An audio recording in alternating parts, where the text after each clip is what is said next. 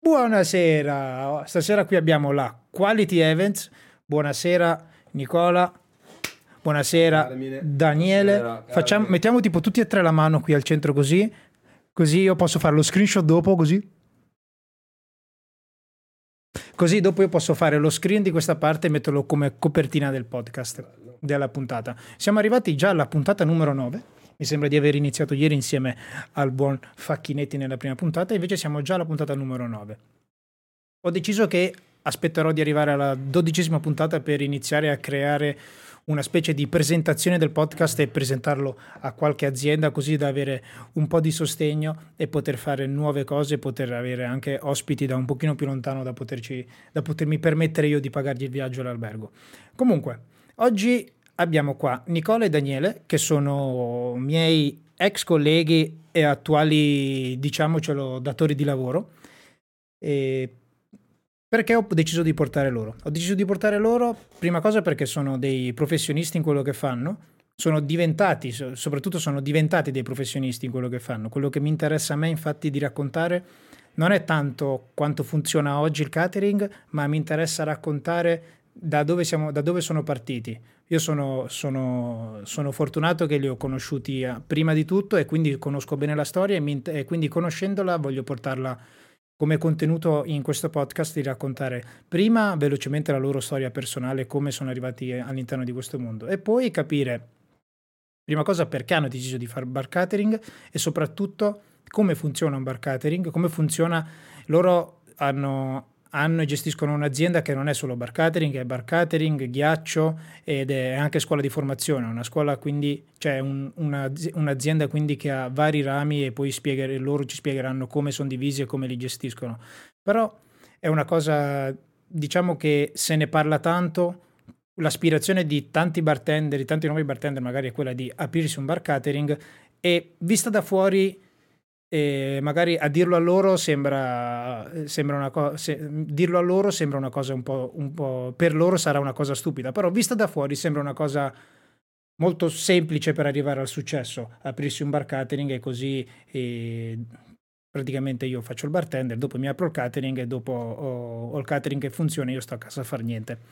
Quindi Inizierei quindi dai vostri inizi, come avete conosciuto questo mondo, come siete, come, ave- come avete iniziato. Voi siete, loro, sia Nicola che Daniele sono un pochino più grandi di me, quindi hanno iniziato, hanno iniziato prima.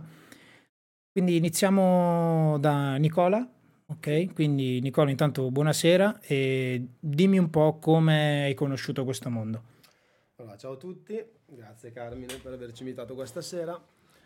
Allora, io personalmente ho iniziato questa esperienza nel lontano 2006-2007. Era un periodo dove io mh, a livello personale eh, venivo da un cambiamento perché avevo una cerchia, diciamo, di, di amici con cui poi non, non avevamo più gli stessi interessi e, e volevo, diciamo, avevo voglia di fare, andavo nei locali e ho iniziato a notare questi bartender che ehm, hanno iniziato, ha iniziato ad, atti- a farmi, eh, ad attirarmi questo mondo perché io andavo nei locali con gli amici per divertirmi ma mh, tante volte non mi divertivo a pieno io vedevo queste persone che facevano da bere tra cui c'era anche Daniele perché lui ha iniziato qualche anno prima di me perché è più anziano di me in ovviamente. più. E, e io dicevo, cacchio, ma io anziché andare nei locali eh, solo per eh, stare, stare in serata e divertirmi, vorrei stare dietro il bancone, quindi divertirmi e guadagnare anche qualcosa, perché parliamo di anni dove io facevo un lavoro da dipendente eh, e avevo fatto già un primo cambiamento che per eh, quegli anni era un po' folle, anche secondo i miei genitori, passare da un lavoro a tempo indeterminato, che è stato il mio primo lavoro, a eh, andare a vendere case. Praticamente ho iniziato, avevo una compagnia di amici che facevano tutti gli agenti immobiliari e, e ci siamo trovati eh, come carattere, mi consigliavano di fare questo mestiere perché vedevano eh, che ero come loro, quindi eh, mi piaceva stare con la gente, mi piaceva parlare con, eh, eh, con le persone e mi dicevano ma anziché andare a lavorare, a fare, andare avanti a fare quel lavoro, perché non vieni a vendere, a vendere case con noi, dove comunque a quei tempi, finché c'era mercato, si guadagnava anche veramente bene. Mi sono convinto e ai tempi era follia lasciare un lavoro a tempo indeterminato alla mia età per eh, andare a, a, fare un lavoro uh, con un contratto, diciamo fondamentalmente di due anni, senza nessuna sicurezza. Però io, quando mi sento qualcosa, diciamo, eh, che sia giusto fare, tendenzialmente, caratterialmente seguo il mio istinto e ho iniziato a seguire quella strada. Quindi lì è partita mia, la, il mio amore verso il lato commerciale, ho iniziato a fare corsi anche lì per quanto riguarda la parte commerciale, quindi in Tecnocasa, lavoravo in Tecnocasa e mi hanno fatto fare tanti corsi che mi hanno permesso di crescere in questo ambito. Nel frattempo ho iniziato a cercare di arrivare a fare il barman nei weekend perché mi piaceva, quindi avevo degli amici perché non, non avendo le basi economiche ancora eh, e, e, il budget per fare dei corsi, eh, avevamo, avevo cercato di, di fare dei corsi barman, ma a Bergamo, erano, erano, erano, erano, erano, erano anche tempi diversi, nel senso che oggi un bartender, diciamo che per lavorare deve per forza formarsi, per forza fare un corso, a quei tempi lì non, era, non erano neanche così, cioè non c'erano ancora, prima cosa non c'erano così tante scuole e secondo non è, se tipo tu entravi in un locale, se c'erano, dico numeri a caso, però se c'erano 10 bartender su 10 forse uno aveva fatto il corso. Ok, quindi era molto più un discorso di autodidatta, però comunque diciamo che la cultura del bartender, la cultura del barman non era come oggi, quindi era completamente diverso un po' tutto. Esatto. E allora io appunto non trovando nel, qua nella nostra zona un corso da fare, tra la mia cerchia di amici vengo a scoprire che un, uh, un mio amico era andato a fare un corso a Milano, ma non perché voleva fare il bartender, perché era stanco di spendere soldi nei locali e è andato a fare questo corso dicendo andiamo in vacanza insieme così i cocktail li faccio io e poi mi faccio i cocktail a casa. Fondamentalmente è stato quello. Ci siamo fatti una vacanza insieme in Croazia dove lui eh, mi ha praticamente fatto il, il, corso, nel senso stava imparando, doveva studiare, abbiamo studiato insieme, quindi aveva, era un corso dove aveva fatto una parte pratica, ma poi era tanto studio sui libri. Quindi abbiamo studiato insieme, abbiamo fatto pratica, lui aveva comprato tutte le bottiglie e siamo andati con quest'auto, con il cassone sul tetto, dove avevamo solo bottiglie di alcol e eh, macchina del ghiaccio. Aveva comprato una macchinetta mini del ghiaccio. Ci siamo fatti questa vacanza in Croazia a farci i cocktail. Al che gli ho detto, tanto io ho comunque un po' di contatti, conoscevo un sacco di PR dei locali e l'idea è stata questa, tu mi fai il corso, studiamo insieme poi ci lanciamo e proviamo a, proporci ai locali perché funzionava così a quel tempo, si andava nei locali, ti proponevi, ti provavano, se gli piacevi ti tenevano.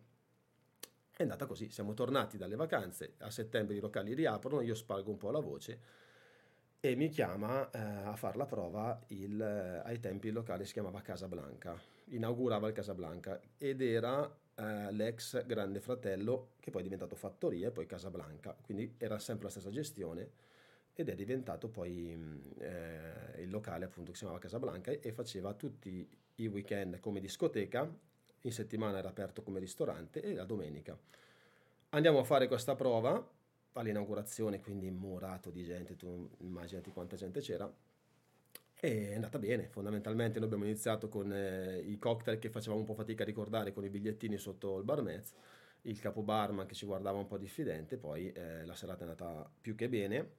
Perché mi, poi... hai, mi, hai, mi hai sbloccato un ricordo del, del, del, bigliettino del barman col bigliettino lì sotto con i nomi dei drink. Adesso mi capita al Vanilla dove lavoro adesso perché per accordi che abbiamo con alcuni sponsor, abbiamo una drink list dedicata che passa in una televisione che è dietro i bartender. Però sono drink fatti completamente da sponsor, tipo c'è dentro Red Bull, c'è dentro Fine Skull, ci sono dentro i prodotti di Ilva e di Saronno e sono tutti drink che non, non, non sono i classici, sono tutti drink nuovi. E quindi abbiamo, abbiamo, ideato questa cosa di farci il nostro bigliettino e attaccarlo e plastificarlo e attaccarlo sulla station, così tu lo riesci a preparare senza neanche che si veda che stai leggendo, perché ce l'hai proprio lì davanti mentre lo prepari. Comunque tu fai questa tua prima serata con questo tuo collega? Questo mio collega, alla fine abbiamo, abbiamo fatto insieme penso primo mese, il primo weekend, poi lui non era, non, è, non era, portato per questo mondo, fondamentalmente lui ci ha provato, mi ha detto guarda non ha mollato, io sono rimasto e sono andato avanti a lavorare in questo locale. Okay, C'era di, anche un barman centrale dove di che, a quei tempi. Di che anno stiamo parlando? 2006 2006-2007, ok. Avevi il microfono staccato, scusa. Ok.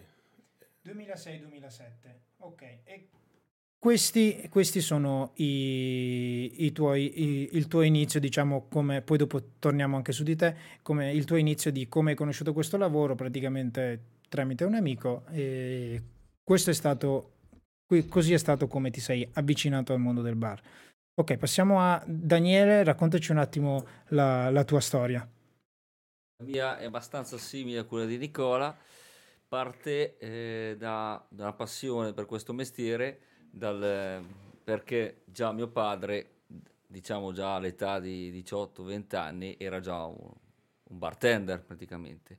E quindi dal bartender poi ho iniziato a fare il maître, dal maître poi si è aperto anche un, un ristorante e ovviamente mi ha fatto fare una gavetta non da ridere, Beh, praticamente mi ha introdotto nel ristorante di famiglia, ha iniziato ovviamente cosa ti faccio fare? Il lavapiatti, ovviamente.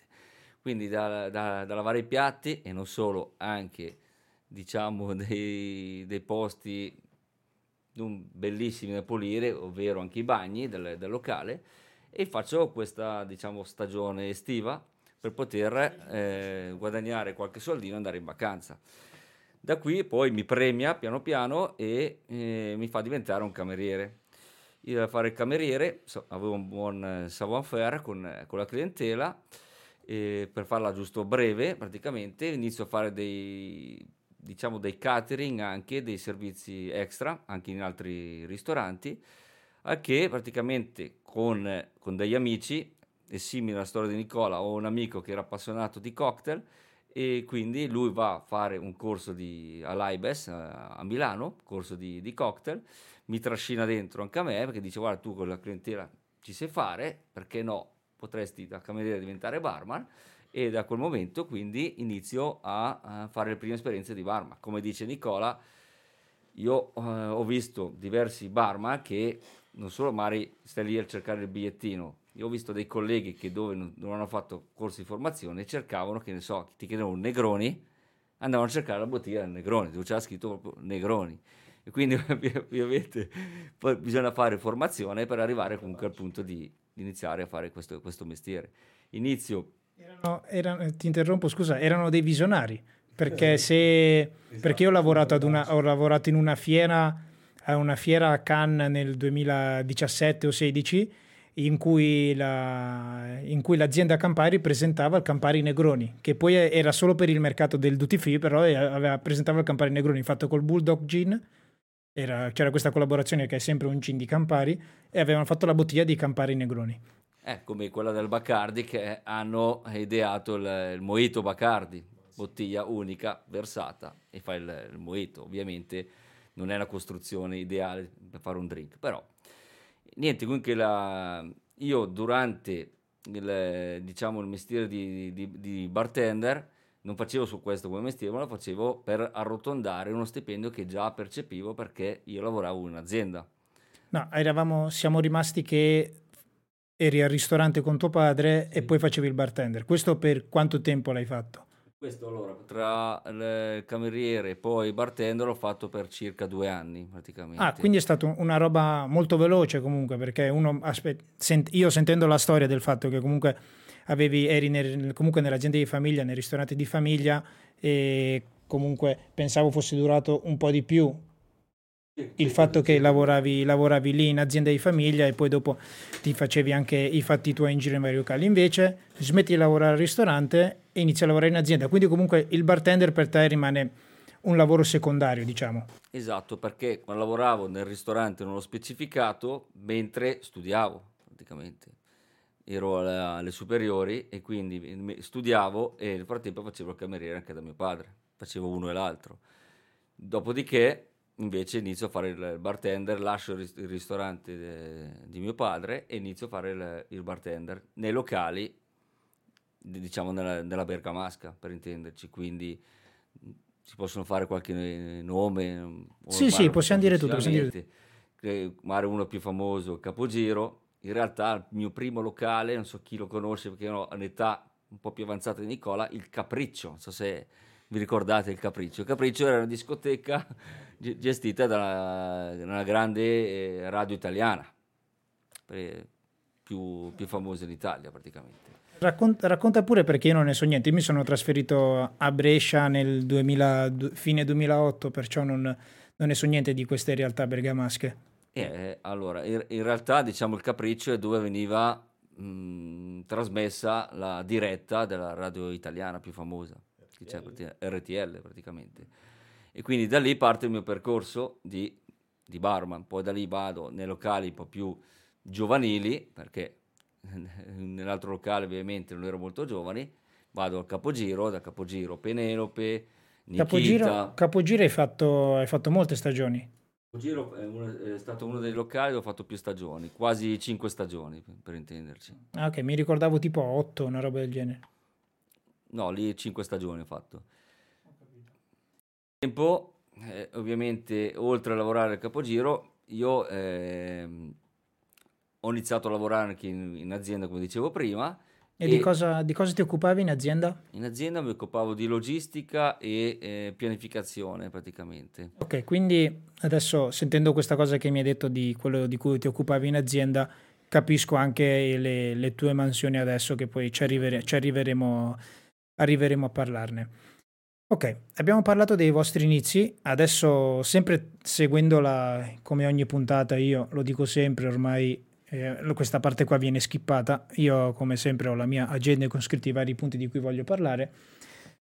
Arriviamo a quando facciamo un salto in avanti e arriviamo a quando Nicola e Daniele si conoscono. Ok? Sì. Ok, arriviamo, magari prende la parola Nicola. Sì. E, e, così allora. inizia a raccontarmi come vi siete conosciuti e, e, andia, e arriviamo, alla, arriviamo al punto in cui decidete di iniziare a fare bar catering? Come ci siete arrivati? Ok, allora vabbè, noi ci conosciamo perché siamo comunque della stessa zona. Eh, lui, era più, lui, era più, grande, però avevamo anche dell'amicizia in comune e quindi abbiamo iniziato anche poi eh, indirettamente a, a, trovare, a frequentarci. E io quando cercavo di fare il barman era una delle persone a cui avevo chiesto appunto di insegnarmi, però era sempre preso, non c'era non c'era mai tempo e alla fine io ho fatto il percorso che ho descritto. Che ho, alla fine io ho fatto il percorso che ho descritto prima. Eh, poi per una serie di coincidenze, io per i, i, locali in cui ho iniziato a lavorare, dal Casablanca il mio percorso è stato Casablanca stagione invernale, eh, un paio di anni lì, eh, stagione estiva ai tempi era l'ex number one, il Mae, perché il Casablanca non faceva stagione estiva quindi c'è stata la rottura col locale perché non ha, saputo che ero nato al Mae e, e la stagione invernale non mi hanno voluto, io non ne sapevo nulla. Quindi mi sono trovato a spostarmi a Bergamo e da lì sono finito uh, all'Oro Nero. Ma come? Anche qui per spiegare come funzionava ai tempi. All'Oro Nero a Bergamo io facevo, a quei tempi ero già passato dall'agente immobiliare a fare un rappresentante, quindi facevo il commerciale nella Val Seriana e l'Oro Nero era, un locale, era il locale più forte che eh, era l'ex Cupola, che tu conoscerai, okay. che hanno aperto eh, in Val Seriana.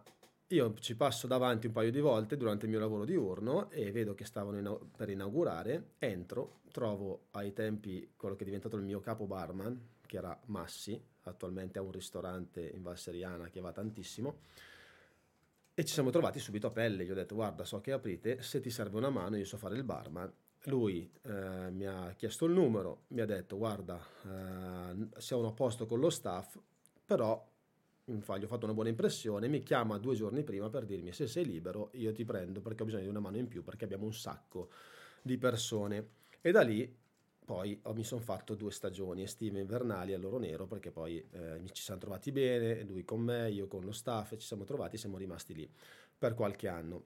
E lì è stata un po' la svolta perché la direttrice artistica del, dell'Oro Nero ai tempi eh, si, chiama, si chiama Viviana e ha messo un po' in comune le, eh, me, Daniele e Beppe Mancini, perché lei conosceva tutti e tre.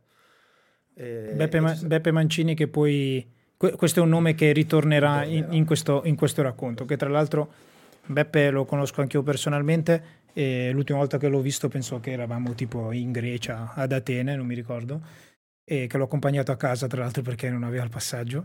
E Beppe è un'altra persona che mi piacerebbe ospitare nel podcast, quindi magari sicuramente vedrà questa puntata e sicuramente dovrà venire qua. Comunque, Ok. eh, hai tirato fuori il nome di Beppe, continua pure. Quindi, eh, perché lei conosceva tutti e tre, perché Beppe aveva lavorato al capogiro, Daniele lavorava al capogiro, e, e mi propone, dopo la stagione invernale, mi dice, ma perché non fai come Beppe e Daniele, che sono, io li ho mandati a lavorare poi in Sardegna, perché tramite lei, lei lavorava d'estate per eh, la Luna Lambradi di San Teodoro, ok? E mi dice, io ti ci vedrei, visto che io eh, comunque facevo il rappresentante, ho accettato di andare alla prima stagione ed era il periodo che avevo io di vacanza fondamentalmente dal mio lavoro. Gli ho detto, guarda, eh, ci penso, ti faccio sapere, poi eh, mi manda giù a fare un'inaugurazione, mi dice se prendere o lasciare, vai all'inaugurazione vai all'inaugurazione eh, di- di inizio giugno del locale perché i titolari non erano riusciti a salire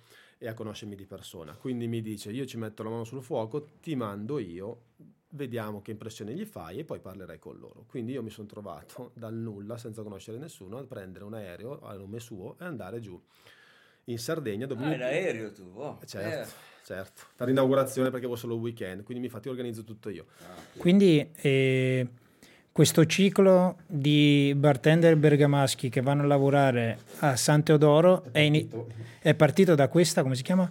Viviano. Da questa Viviana e ancora oggi continua gra- tramite la quality. Esatto, Cioè, quindi eh, cos'è ormai? 20 anni? Eh, Qui- 15, poi 15 anni. anni. 15 Allora, anni. eh, io ne era il 2004-2005, Beppe già nel 2002, quindi Sì, siamo a 10 anni allora, 10 anni.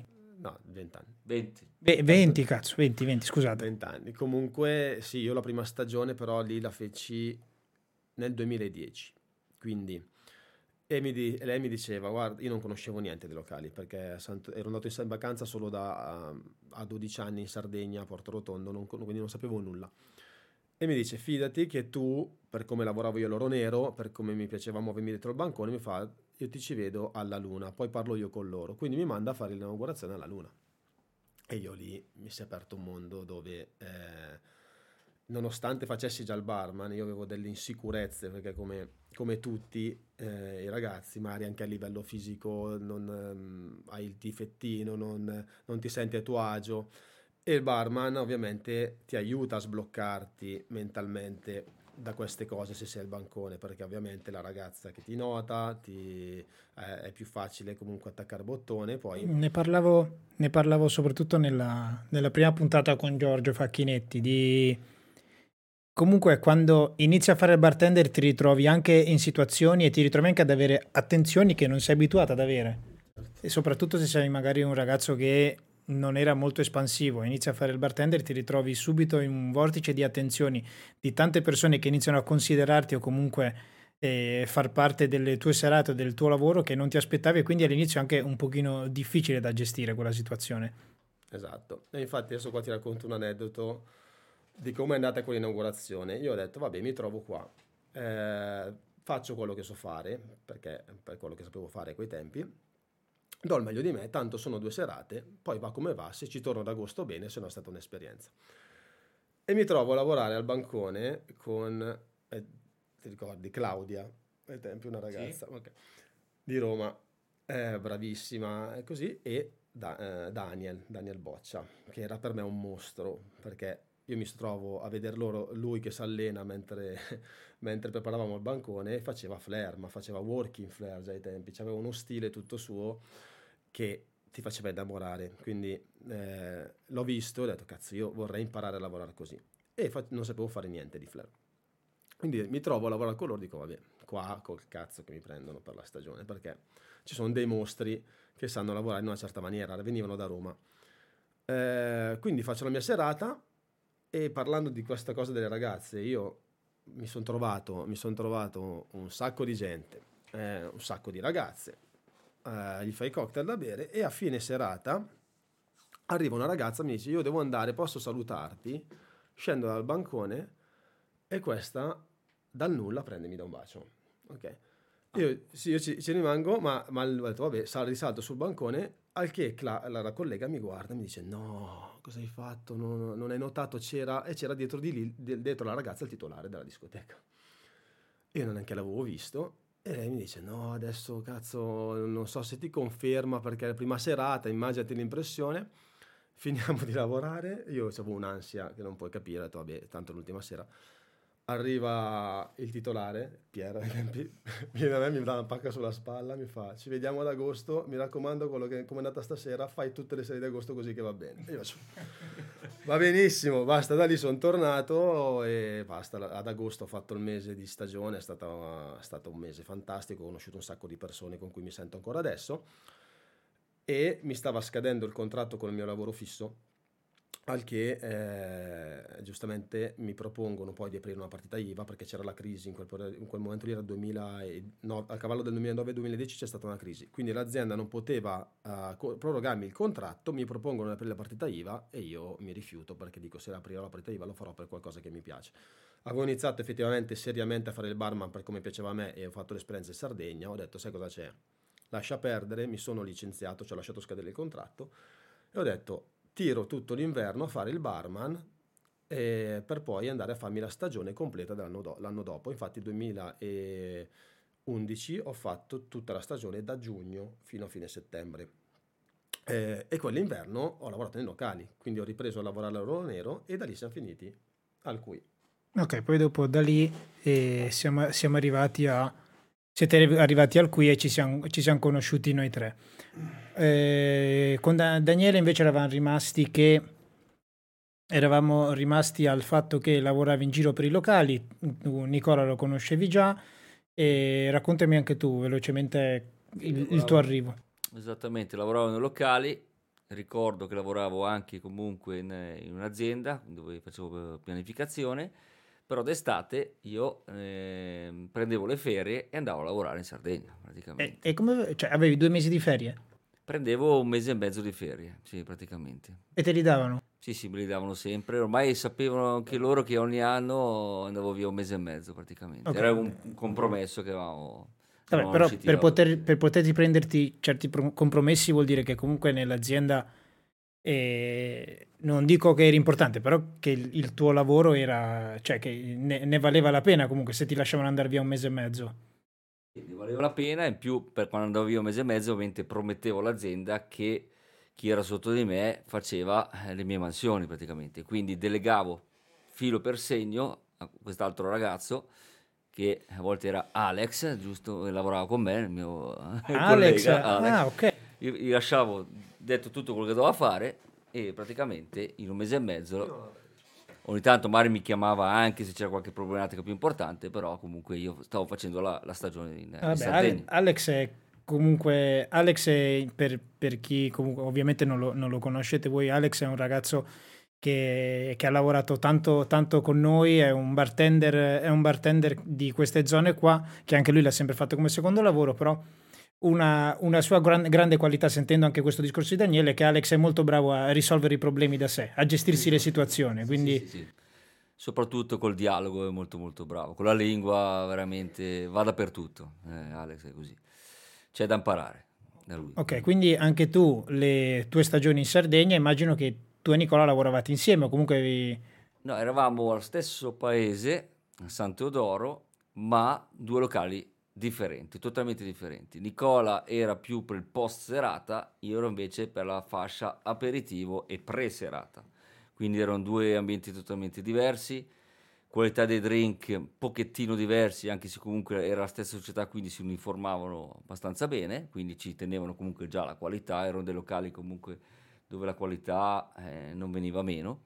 Sì, lo, mi ricordo che me lo raccontavate che comunque andavate lì ore prima del servizio, Ovviamente a quei tempi lì tutte le cose dell'HCCP non erano ferre come adesso, quindi a quei tempi lì preparavate tutti i vostri premix di eh, mela, cocco, sì. banana, ce n'era mille. Praticamente eh, oggi c'è la grandissima Finance Call, ai tempi non, eh, non, ci, non era così, ci avrebbe dato veramente un, una grande mano, invece noi frullavamo qualsiasi tipo di frutta al momento, pensa che per, andavamo lì alle ore 16 e 4 del pomeriggio, calcola che fini, fini, finivamo di, di, lavorare alle 3, io alle 3 di notte, no? Alle 3 di notte, andavi a dormire, dormivi poco, perché magari andavi a trovare il collega Nicola in discoteca, tornavi a casa alle 6, da lì ti alzavi verso mezzogiorno, andavi a fare giusto un bagnetto perché comunque Santo d'Oro, tutti penso che lo conosciate, è una bellissima località di mare, mare spettacolare, e quindi si andava a fare un bagnetto al mare e poi risalivi diciamo da, dalla spiaggia per andare a lavorare alle ore 16, quindi arrivavi lì diciamo in pantaloncini e maglietta per fare la preparazione. Ecco, vedi, pensando veramente a... Eh, l'hai tirato in ballo tu, così non sembra che la tiro sempre in ballo io, che tra l'altro Fine School è un'azienda che a tutt'oggi voi utilizzate tantissimo nel, nel, catering perché è molto comoda, soprattutto nei lavori di... soprattutto lavorando negli eventi, che in un evento, soprattutto in un evento tu le, le cose le apri, le, tipo le, gli sciroppi e le puree li, devi, li, apri, poi li chiudi, li tieni in magazzino. Ovviamente non si può tenere tutto il magazzino in un frigorifero. E Fine School, come ne abbiamo già parlato nella puntata con Matteo Esposti di Fine School, Fine School ha la sua scadenza tenuta in frigo e la sua scadenza tenuta fuori frigo. Poi le bottiglie sono super comode ed è tutto perfetto. Però dico. Eh, perché con, con, l'attuale gestione, con la, gli attuali gestori di, di questi locali in Sardegna, io mi ci sono anche sentito, però comunque è super difficile riuscire ad entrare. Però se, pensando ai, vostri, ai tuoi racconti di quante cose dovevate preparare e quante soprattutto ne dovevate stivare, perché oltre a, oltre a doverne preparare, dovevate avere anche l'attrezzatura per, prepara- per tenerle da parte, quindi dovevate avere le store in pure tutte queste cose qua. Con Fine School si sarebbe risolto, cioè qua, pensa a quante ore avresti potuto lavorare in meno tu avendo Fine School disponibile. No, lavorare in meno sì, e quante cose non avremmo buttato via, perché comunque frutta fresca giorno dopo annusavi era già da buttare via.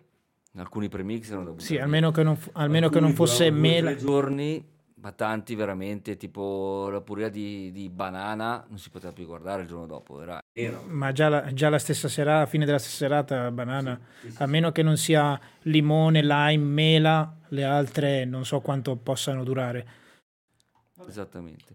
E quindi c'era tutta questa preparazione piuttosto lunga e ovviamente la, la stagione che durava diciamo dai due ai tre mesi a seconda di uno quando iniziava il boom era agosto ma un boom che al giorni oggi, da oggi non ci sono più questi grandissimi boom. Noi tenevamo giù la testa a fare i cocktail e veramente l'alzavi a fine serata praticamente.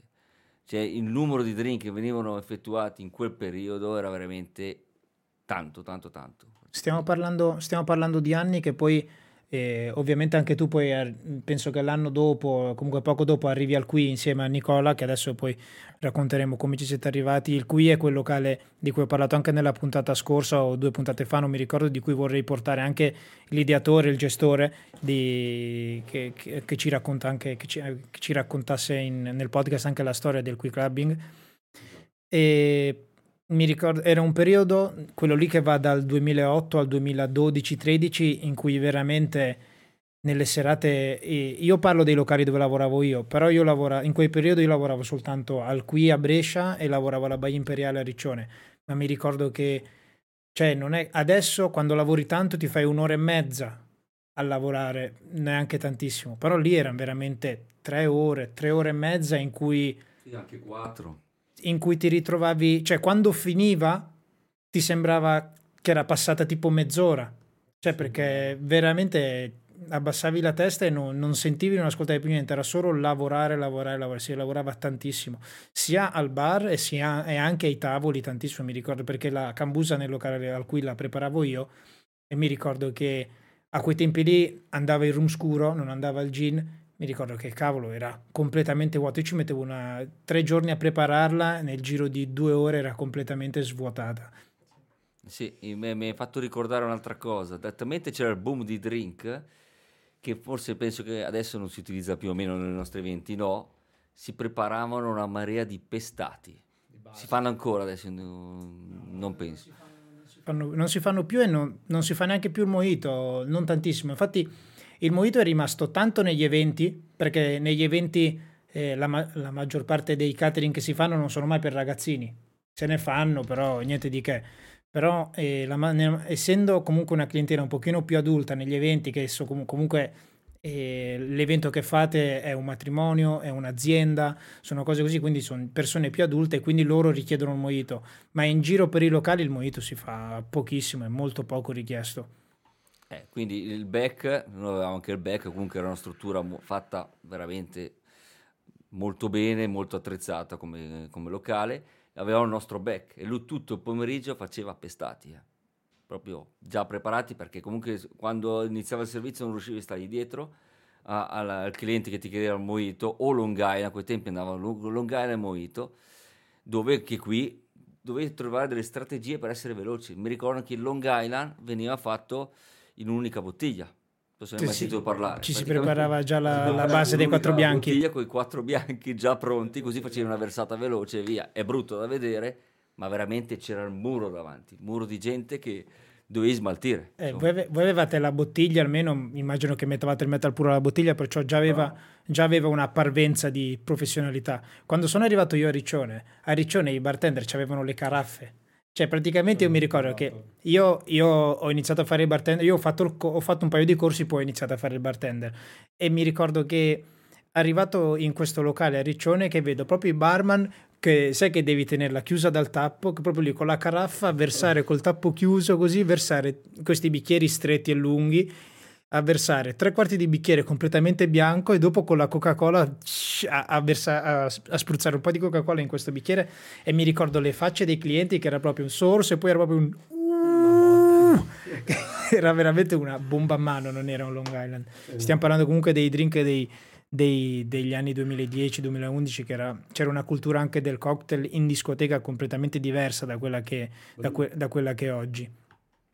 Sì, immagina anche appunto per la cultura dei, dei, cocktail, già in questo locale comunque i cocktail erano, come dicevo prima, di qualità. Sì, sì andava, era, era già molto avanzato come qualità. Esattamente, infatti io lavoravo essenzialmente un, diciamo, in un, in un, bar prettamente diciamo una sorta di, di, open bar nel senso il cliente arrivava ti tirava lo scontrino e facevi il drink però a volte il proprietario ti spostava anche per imparare il cocktail un po' più particolare ti spostava a fare le comande e le comande tu praticamente non vedevi quasi neanche il cliente c'era la detta comande che diceva Daniele tu adesso fai 5 mojito 4 capirosca 2 margarita frozen e tutto. C'erano i back ovviamente che ti aiutavano, però era veramente...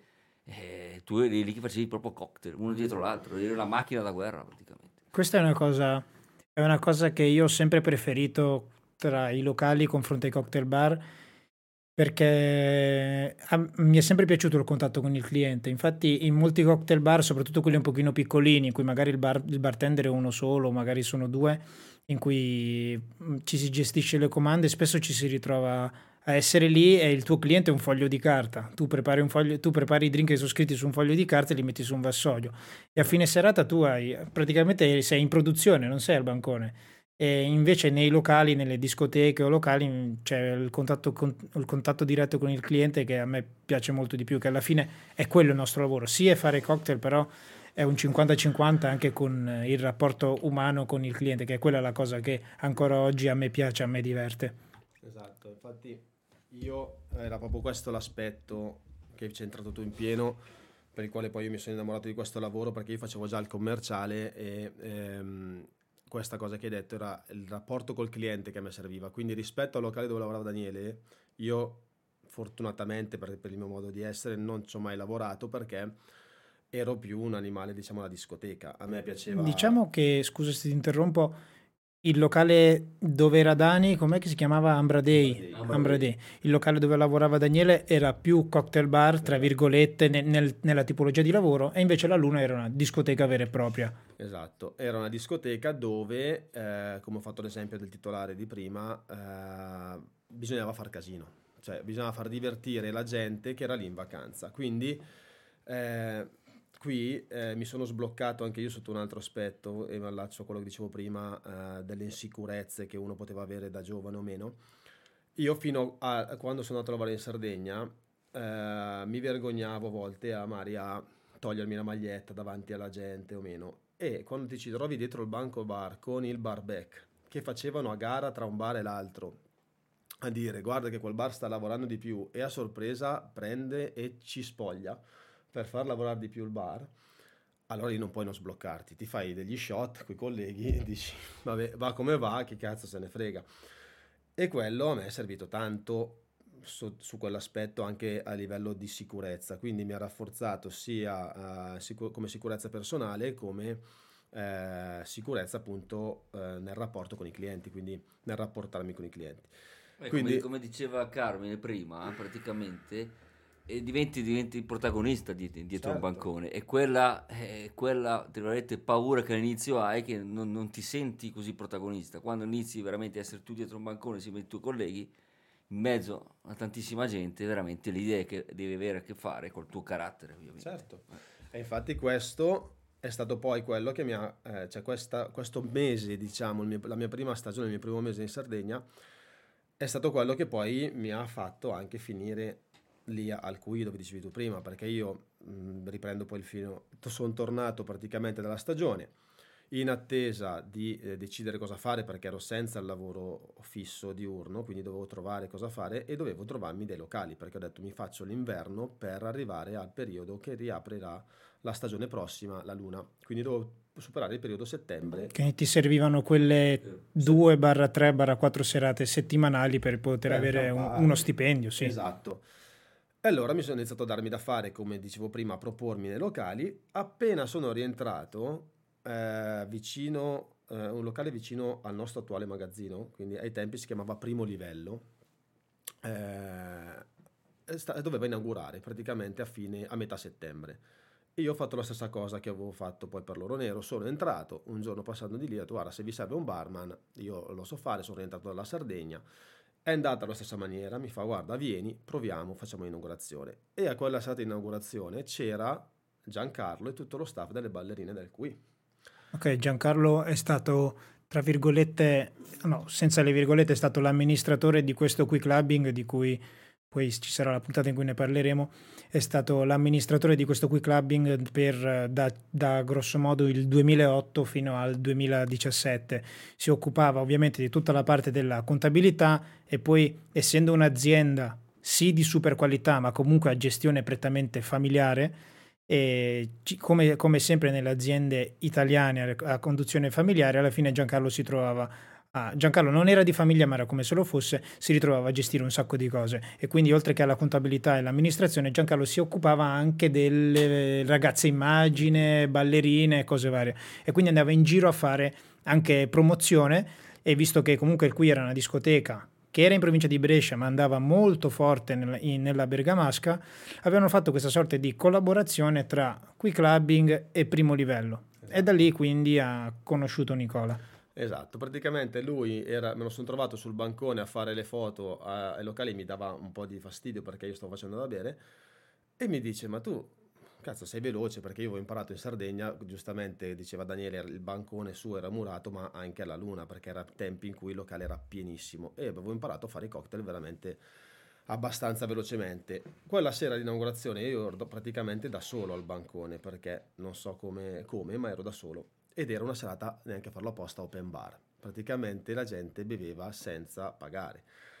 Quando ve l'ho scoperto, due minuti prima di aprire. Quindi mi sono trovato con eh, il locale pieno a doverli gestire da solo con due camerieri e macinavo cocktail. Quindi Giancarlo mi nota, mi dice cazzo ma gli stai tenendo testa, mi dice ma tu cosa fai, in che locale lavori? Gli ho detto guarda sto cercando ma adesso riprenderò a lavorare dove lavoravo prima che era l'oro nero mi lascia un biglietto, mi fa chiamami quando decidi cosa vuoi fare, eh, ne parliamo perché sto facendo lo staff del qui. Neanche a farlo apposta, poi ci sentiamo e io dico guarda verrei volentieri, ma il giorno di inaugurazione del qui era lo stesso del Loro Nero e io per rispetto nei confronti di Viviana che mi aveva mandato giù eh, in stagione non me la sono sentita di abbandonare il locale per andare al qui. Ho tenuto duro, però le mie capacità rispetto all'inizio dell'oro nero erano migliorate, quindi io mi trovavo in un locale che iniziava a scarseggiare a livello di clientela con meno gente e eh, i classici momenti buchi, sai quando eh, sei fermo diciamo, e non fai da bere. Ritorna il discorso che ha fatto Melara nella puntata scorsa in cui dice, lui la, lui la dice così, dice quando sento che la mia testa tocca il tetto è l'ora di andare sì, nella stanza successiva. Sei quindi per te l'oro nero era diventato stretto e sentivi di dover andare in un posto che poteva valorizzarti di più. Esatto, esatto. E allora io però per tenere buono il, il QI e Giancarlo, Ecco. gli ho detto, gli, ho detto- gli propongo Daniele, gli dico guarda, io l'inaugurazione gliel'ho spiegata, faccio non riesco a esserci, perché gli avevo detto prima di sì, poi ci ho detto guarda non me la sento per questi motivi, lui ha apprezzato e gli ho detto ti mando però in sostituzione una persona validissima, perché abbiamo lavorato insieme, abbiamo lavorato in Sardegna, è veloce quanto me, vai tranquillo che te, te lo garantisco io sulla parola, non l'aveva mai ancora conosciuto e non l'aveva visto lavorare. E ho detto, "Va, fidati, si è fidato Giancarlo e l'ha preso all'inaugurazione. Al che è rimasto a fare due o tre, tre weekend, quindi un mese. Posso, posso fare un appunto io su Daniele? Eh, Sai cosa, cosa mi ricordo delle prime serie di Daniele al qui? Lui così. a fare le, le fighe. Daniele lavorava e poi però durante lo spettacolo Dani era così. Vabbè, tu facevi, co- noi lavoravamo così al cui. E Daniele... Guardavamo le passerelle, lavoravamo così. Ed eravamo bravissimi a centrare i bicchieri perché C'era lo spettacolo che passava proprio sopra praticamente. è stato bellissimo. Va bene, comunque... Ops, scusa, decidi di mandare Daniele. mandare Daniele è stato praticamente un mesetto, poi Giancarlo si fa vivo e dice, ma gli diceva lui, ma Nicola ha deciso cosa fare della vita o no? E io eh, ne ho parlato poi con Viviana e dicevo, guarda qua non mi sento più a mio agio, capi- ma ha capito, gli ho detto giustamente, fa, ci mancherebbe qui la clientela non è più quella di prima, vai che di là cresci e io sono andato qui, ci siamo trovati per magia insieme, uno, due e tre. Perché io ho conosciuto te lì dopo un mese che l'inaugurazione che avevamo fatto l'inaugurazione del locale ed era il 2001, 2010. 2010. Ma Carmen facevi, il barman o... Quando, quando siete... Quando siete... No, Quando, no, no, quello dopo, dopo. Quando, quando siete arrivati voi penso che facessi già il barman. facevi già il bar. Sì, Facevo sì, già sì, il bartender. Era già in prima postazione, io, lui in seconda, io in terza. Ok, Era, era il nostro capo barman allora. Certo. Inizialmente no. Quando, no, c'era, quando- c'era Gheda. Stefano Gheda. Ah, ecco, Stefano Ghedi. eh, quando siete arrivati, io, se, se dici 2010, nel 2010 avevo 20 anni, voi eravate già un pochino più grandi. Voi erava- quando siete arrivati voi eravate perfetti per eh, la clientela che c'era in quel locale e per eh, il personale che c- e per le persone che cercava il, il locale come figure e come immagini. Io ero un pochino, ero un pochino piccolino, se ero proprio un ragazzino. Adesso facciamo un salto in avanti. Ci conosciamo, iniziate a lavorare al qui, Sì. e facciamo le nostre stagioni insieme. Arriviamo, Nicola, tu rifai la tua stagione, Daniele, tu rifai la tua stagione.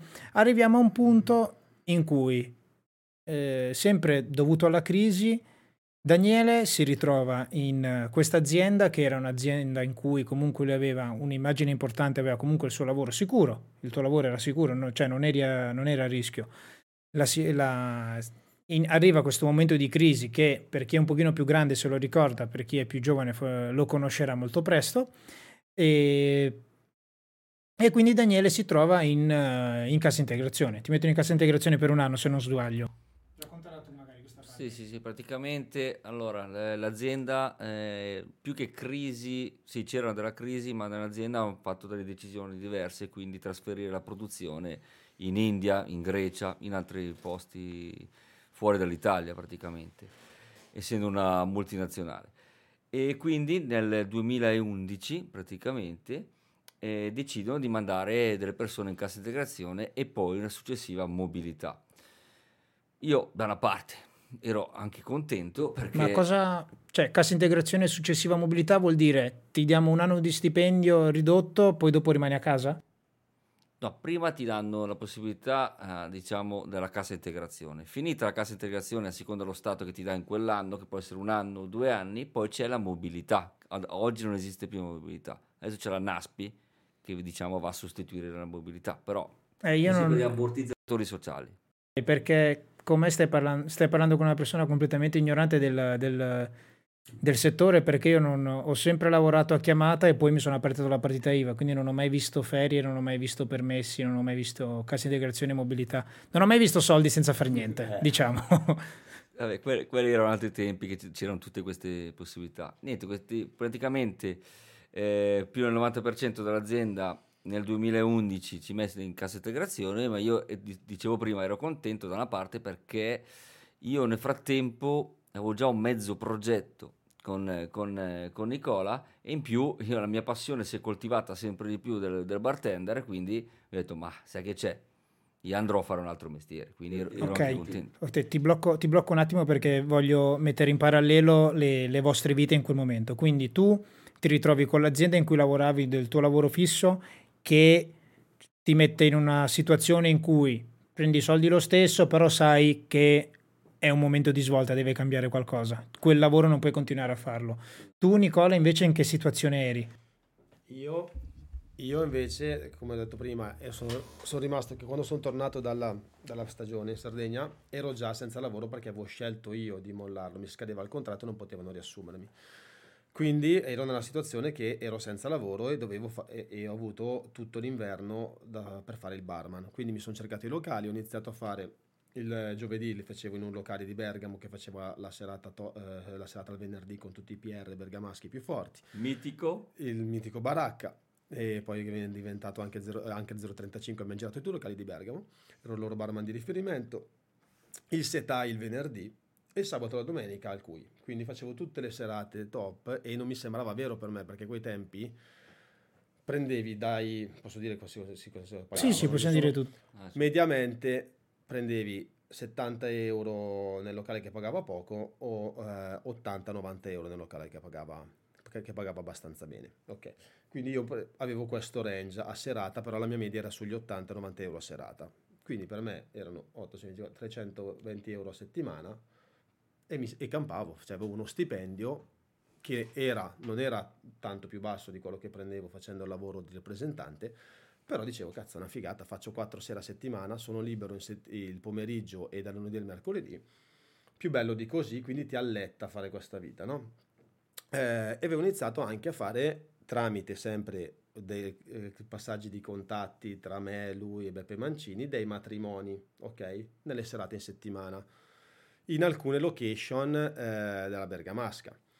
E qui è stata un po' la miccia, perché eh, io andavo fa- quando andavo a fare queste serate, tante volte ovviamente mi trovavo con delle- dei prodotti a disposizione eh, di bassa qualità e eh, con pochissimi prodotti. Di solito le location, un open bar per loro era Amari, una bottiglia di vodka, una bottiglia di rum e eh, se ti andava bene vermouth e Campari. Ok, e faccio un attimo una prefazione.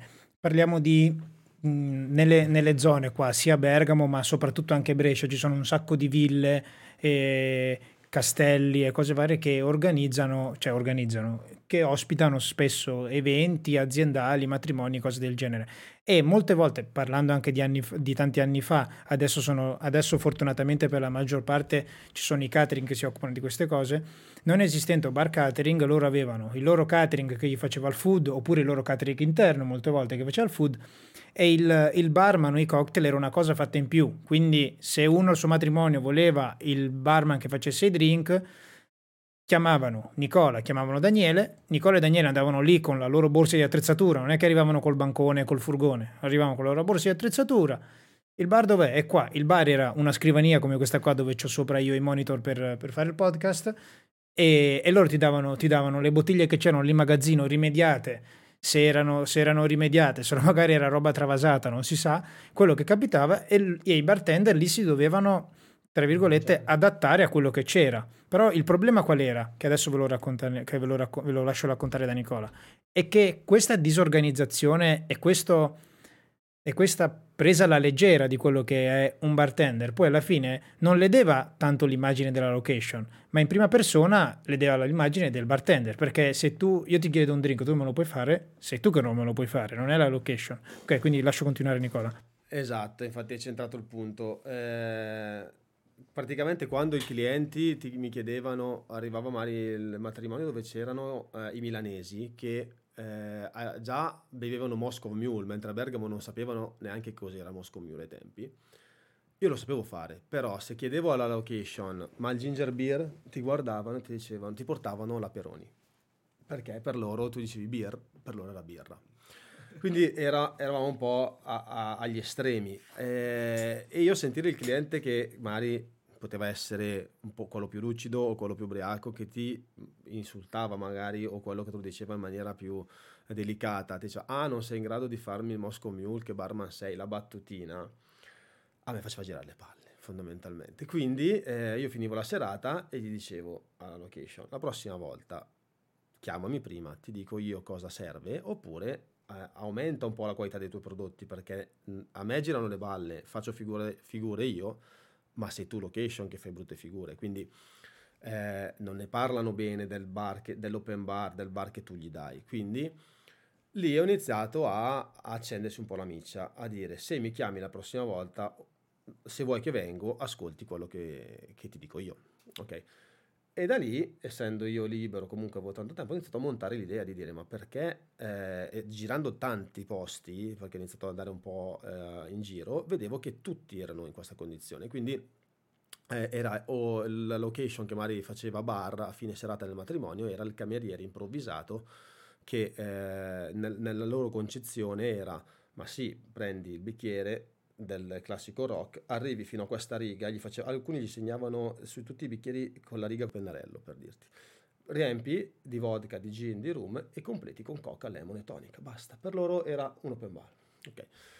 Eh, e da lì ho iniziato a dire no, ci sono tanti cocktail, puoi farne molti di più con gli stessi prodotti, quindi basta avere un barman che, che ne sappia fare, eccetera. E finché a una location mi ha detto, va, se la prossima volta mi dici cosa comprare, lo faccio. E da lì è nata l'idea di dire, perché anziché far comprare le cose a loro, non ci proponiamo, eh, e gli ho buttato l'idea a lui, andando in giro per i matrimoni a dire, però ti porto io l'occorrente. Cioè veniamo, ti levo di un problema, perché poi fondamentalmente questo poi è diventato il nostro lavoro. Eh, il fatto di sollevare i nostri clienti di eh, un problema, perché per loro era, era, era chiaro, era un problema. Anche il catering che eh, doveva gestire l'open bar con tutte le mille cose che ha da gestire sulla parte food, quando il cliente arrivava, perché è così, la quotidianità nostra è questa, quando il cliente ti chiede tre giorni prima dell'evento, ah ma però alla fine vorrei fare anche qualche cocktail, cioè il catering impazziva, diceva cosa faccio? Prendo il mio cameriere che sa fare due drink, tiro su due bottiglie a caso in una cassettina di 50x60 e vediamo come va. Però dava fastidio questo l'ho, l'ho provato poi parlando con i clienti negli anni successivi.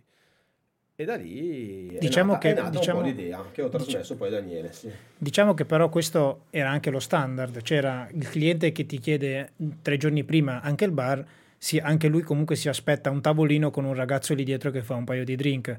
Diciamo che questa era, sì, eh, ai, tempi era, sì. ai, tempi era, la, la normalità. Questo era un po' quello che si, che si vedeva, però quando poi eh, abbiamo detto, mh, mm, ho proposto a Daniele, visto che io eh, ero molto più libero di lui, ho detto guarda abbiamo questa idea, se inizio, visto che eh, la mia passione era fare il barman, ma era la passione era anche il lato commerciale che io non volevo abbandonare, quindi io uh, fino a qualche mese prima andavo quotidianamente dai clienti, giravo la Vasseriana, giravo aziende di metalmeccanica, parlavo tutti i giorni con i clienti e mi mancava questa parte. Io ho detto sai cosa c'è? Io di giorno inizio a girare quando abbiamo deciso, e poi parlerà suo punto di vista, quando abbiamo deciso di provare, ho detto io inizio a sondare il terreno, chiamo, perché io, io ero spudorato come hai visto nei locali a propormi, chiamo le, le location e inizio a, a, chiedergli un appuntamento perché voglio proporgli qualcosa di nuovo. Gliel'ho buttata lì così.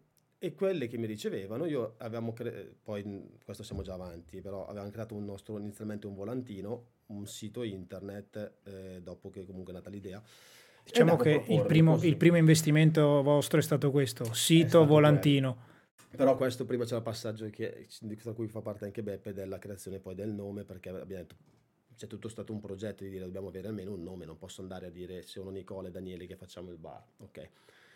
Quindi eh, io ho iniziato però prima di andare a fare la stagione già a sondare, a chiamare le location, come fate gli open bar, come, come li gestite, mm, io sono un barman, potrei venire lì, già quando mi, mi facevano fare la serata gli chiedevo se gli poteva interessare per la stagione dopo avere un servizio che gli sollevasse di, questa, di questo problema. Eh, non, è poco, non è poco comunque proporsi ai tempi, proporsi e dire tu devi fare il bar, tu mi devi dare solo i soldi, del resto me ne occupo tutto io. Mm. Tu mi paghi quello che vuoi, io porto alcolici, porto tutto...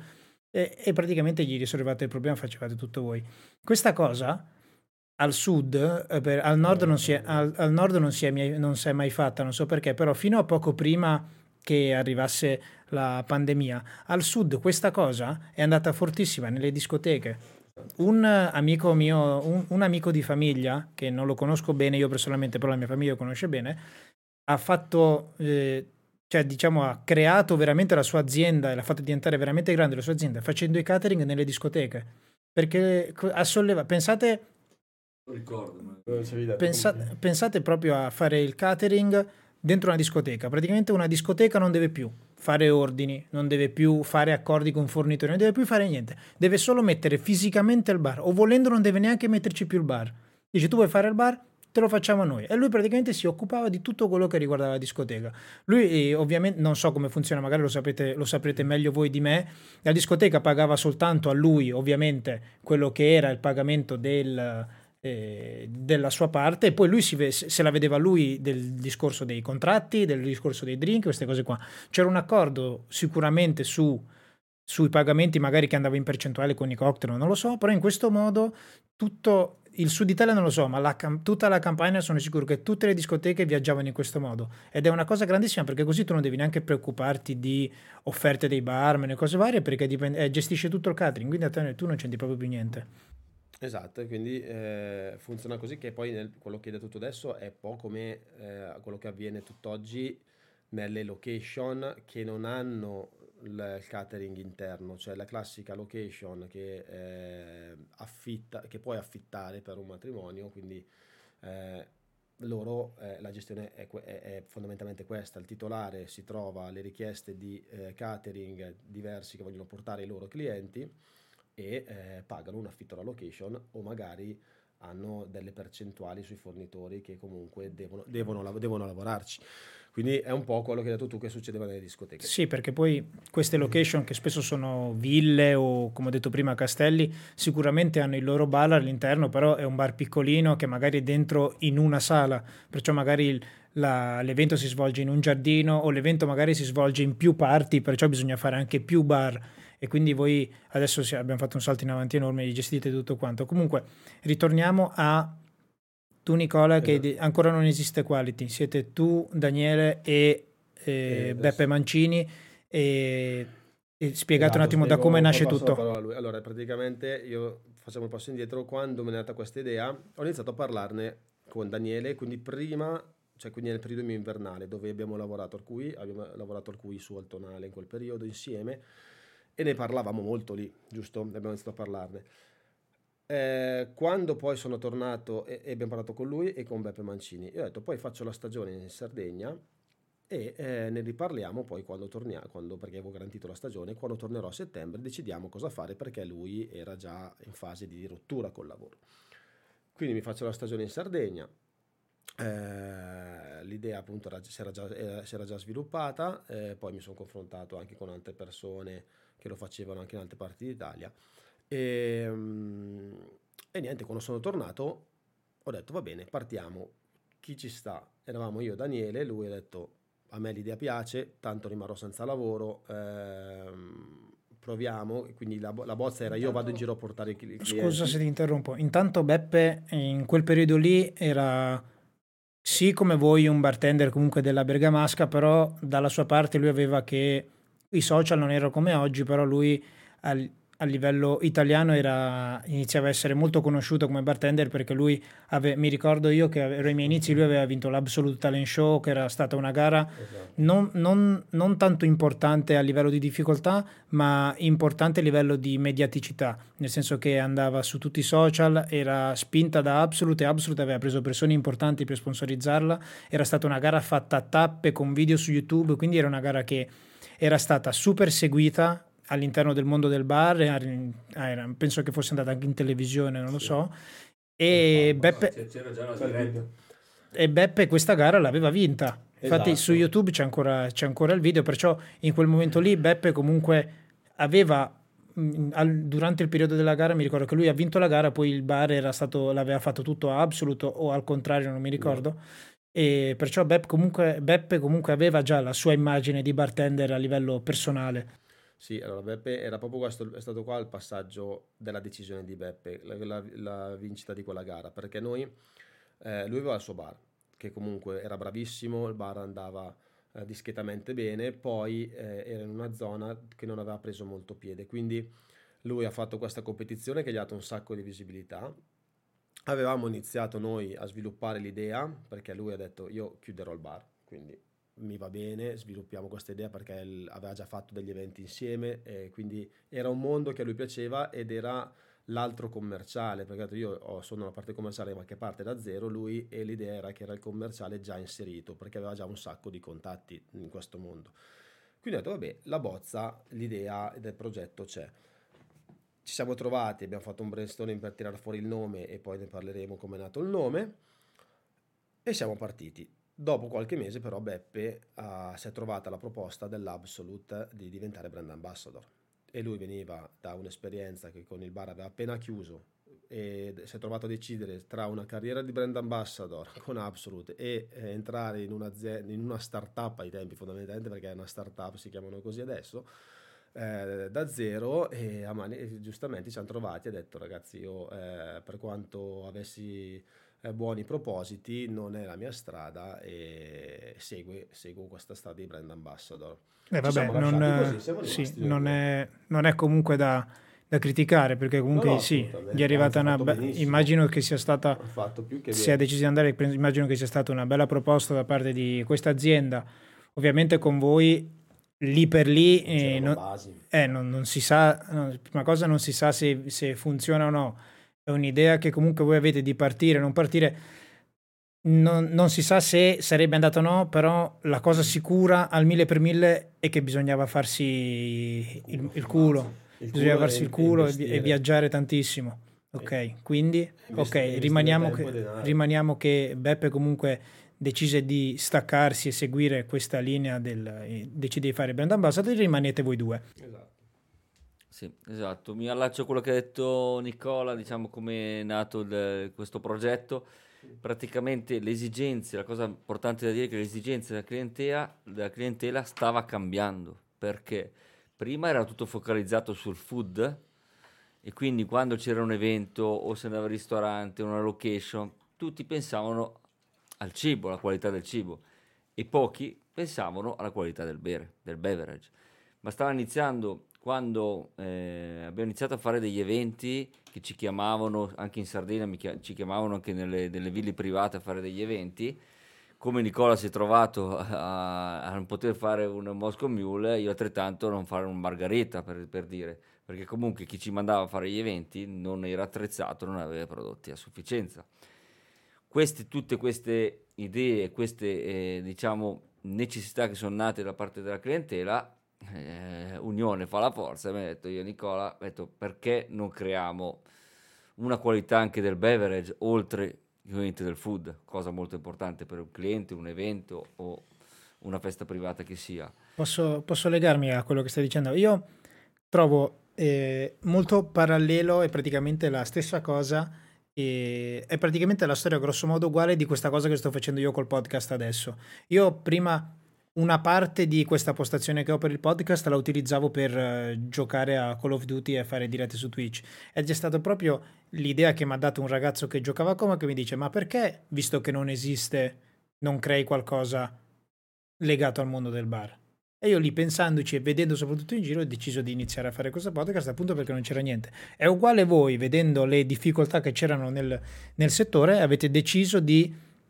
intraprendere questa strada e decidere di aprire questa azienda. Esattamente, qui cosa, cosa, abbiamo fatto? Tra un bagno e l'altro al mare, perché eravamo anche in Sardegna, sempre nei tempi abbastanza tranquilli, io e Nicola ne parlavamo di questo progetto, come diceva lui, o al tonale, quindi stagione invernale cioè della neve, la stagione estiva in Sardegna, e lì parlavamo di questo progetto. Ovviamente abbiamo cercato di unire le nostre attitudini, le nostre capacità, ovviamente Nicola molto forte dal punto di vista commerciale, quanto detto prima, aveva delle esperienze di, di, da venditore, di, eh, di, agente o venditore, e io invece vedo le potenzialità dal punto di vista logistico e di pianificazione. E la terza persona che era Beppe era appunto era l'immagine che poteva dare a, a questa nuova dinamica, questa nuova realtà del bar catering era Beppe, no? E quindi questi tre, ci siamo uniti noi tre e da lì abbiamo cercato di creare una società che facesse bar catering. Infatti inizialmente mi hanno detto ma perché usiamo questo slot, il bar, dove vuoi tu? Nel senso, lo voglio nella casa mia in piscina, la voglio, che ne so, nella mia stanza da letto, lo voglio in mezzo a un giardino, lo voglio in un concerto, qualsiasi parte, io arrivo, monto, smonto, faccio il servizio di qualità, chi fa catering fa il cibo e noi ci dedichiamo al bere in modo più professionale, più di qualitativo, insomma. Sì, diciamo che non esisteva, forse non esisteva neanche il termine bar catering, no, no, esisteva no. catering e basta. E diciamo che esatto. è stato un azzardo anche il decidere di iniziare a fare bar catering, nel senso di fare solo bar, che è quello che fate, fate ancora tuttora, ovviamente poi ci arriveremo a parlarne di cosa fate adesso, però quindi era semplicemente un fatto che vuoi il bar, il bar a casa tua, il bar dove vuoi, ovunque noi montiamo il bancone, ti facciamo il bar, facciamo quello che vuoi da bere e ce ne andiamo, senza che tu debba fare niente, solo pagare.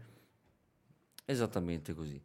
Da lì ovviamente eh, bisogna allacciarsi al discorso che nome diamo questo nuovo, nostro nuovo progetto, questo bar catering, che nome possiamo dare? Inizialmente abbiamo fatto un brainstorming, come accennava Nicola, di mettere delle, delle idee, qualsiasi nome, ci sono venuti veramente dei nomi stralunati, Barti, forse un po' particolare, ne so, eh, qualitativo, diverse, diciamo, abbiamo buttato giù diverse ipotesi di, di catering, di bar, tutto legato al bar, cocktail, cocktail bar, come ci, come ci possiamo chiamare. Come ho detto prima, dobbiamo dare una qualità a, a, al, al bere, dare qualità a un evento, dare qualità a, al bar praticamente, al beverage e quindi proviamo a chiamarci qualità bar, bar di qualità.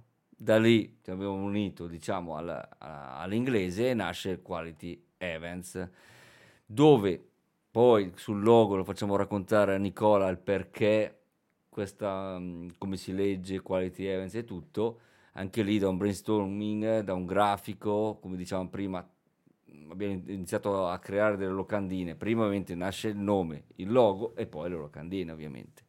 Se vuoi dire tu, diciamo, il perché la Q, non so se riesci a mettere in eh, sovravvisione la Q in qualche maniera, comunque allora. tanti ormai la conoscono sul sito, tutti la nostra Ok, racconta, raccontalo pure Dani. Nico, scusa. Allora, pratica- no, uh, qui praticamente il brainstorming è stato ancora a tre. Eh, alcuni nomi che sono venuti fuori, tra l'altro, abbiamo scoperto poi, neanche a farlo apposta, che esistevano, cioè erano cose che abbiamo cercato poi su internet e c'erano anche già come con lo stesso nome, ma che non facessero barcatri. Alla fine è venuto fuori Quality Events che piaceva a tutti. Abbiamo creato, abbiamo affidato a un grafico e ci ha fatto la, un grafico che conoscevamo tra l'altro io e lui, cioè lo conosceva lui, però ha sempre avuto a che fare con noi due ok, neanche a farlo apposta. In realtà Alex lo conosceva. Lo conosceva ed era, sì, eh, lui... Eh, ritorniamo, a, ad, ritorniamo Alex, ad Alex che conosce sempre tutti. Io infatti esatto. quando sì. adesso mi sono trasferito qua che abito vicino a questo Alex di cui parlavamo prima, ogni volta che mi serve qualcosa mi passa lui il contatto, il, del, de, de, sì, anche il del giardiniere, dell'amministratore di condominio, tutto quanto Alex mi passa. Esatto, allora lui praticamente sì, ci ha dato questo contatto perché era una persona che giocava così con lui ai tempi, aveva aperto questo studio che adesso non ha più, mi, mi pare. Eh, gli abbiamo dato fiducia, gli abbiamo detto guarda il concetto è questo, noi dobbiamo fare eh, cocktail bar che anche lui non capiva cosa, di cosa si trattasse perché qui quando mi proponevo all'inizio chiamavo le location gli dicevo mm, facciamo open bar perché open bar lo conoscevano come termine eh, ma quindi sei un barman, vieni a fare il barman? Faccio, no, vengo, vi spiego. Quindi era questa la situazione in cui ci trovavamo. Eh, gli passiamo tutte le informazioni a lui e ci propone una serie di loghi. Alcuni erano abbiamo ancora tutto il materiale tra l'altro che ho sì, su una cartella era un, un, bicchiere visto dall'alto con la, la, la cannuccia era la cravatta delle cose strane ne aveva, ce l'ha presentati una marea e tra cui c'era questo di adesso come parliamo di lettera iniziale perché poi la parola quality events, il font era sempre quello, ci era piaciuto da subito. E, ehm, tra cui queste Q che cambiavano. Eh, notiamo questa tra tutto e c'era la versione unita e non unita, la, la riga, come adesso. Nel senso che, scusa un attimo, perché ci seguono anche da, da dei canali dove non si vede l'immagine e praticamente il simbolo è una Q in cui la parte tonda che sarebbe tipo una, una, specie di C, è tagliata e quindi sono praticamente una C e, un, e, la parte della stanghetta della Q avvicinate però divise. Ok, esatto. quindi Nicola spiegacelo un attimo. Quindi ci piaceva quel, quel, tipo di Q, poi ci guardiamo e facciamo ma quale l'abbiamo selezionati ed era rimasto questo, la versione quindi unita e la versione staccata. Quale ti piace, quale ti piace? È venuto fuori che piaceva entrambi questa, ma così d'impatto. Tra le due versioni con logo completo ci piaceva di più questa. E, e alla fine, guardando meglio il logo, ben cercato di darci la motivazione perché ci, perché ci piacesse. Effettivamente, abbia, e poi è stata la motivazione perché ci ha provato a sceglierlo, era io rivedevo la C del mio cognome, che è la parte sinistra, quindi del, della Q, e staccato, quindi la, la, la, stanghetta, forma praticamente una P al contrario. E quindi quando siamo rimasti in due società abbiamo detto va bene, è la c, quindi Cottarelli il mio cognome, e la P di Piscitelli che si gira, guarda me, quindi mi ascolta e, e ascolta la proposta, l'idea che avevamo, e si uniscono. E quindi è stata un po' la motivazione della nascita e, e comunque la motivazione che c'è dietro a questo logo, perché eh, tutt'oggi quando ce lo chiedono effettivamente lo spieghiamo, piace, perché incuriosisce questa Q con, questo, con questa forma. E questo è stato un po' la nascita del logo della Quality. Ok. Scusa, ok, ho fatto un casino con i microfoni. Questa, questo, in questo momento decidete di partire con il bar catering. Mettete insieme le idee, mettete insieme quei clienti quei che avete in quel momento, che avete in quel momento, che avete in quel momento trovato.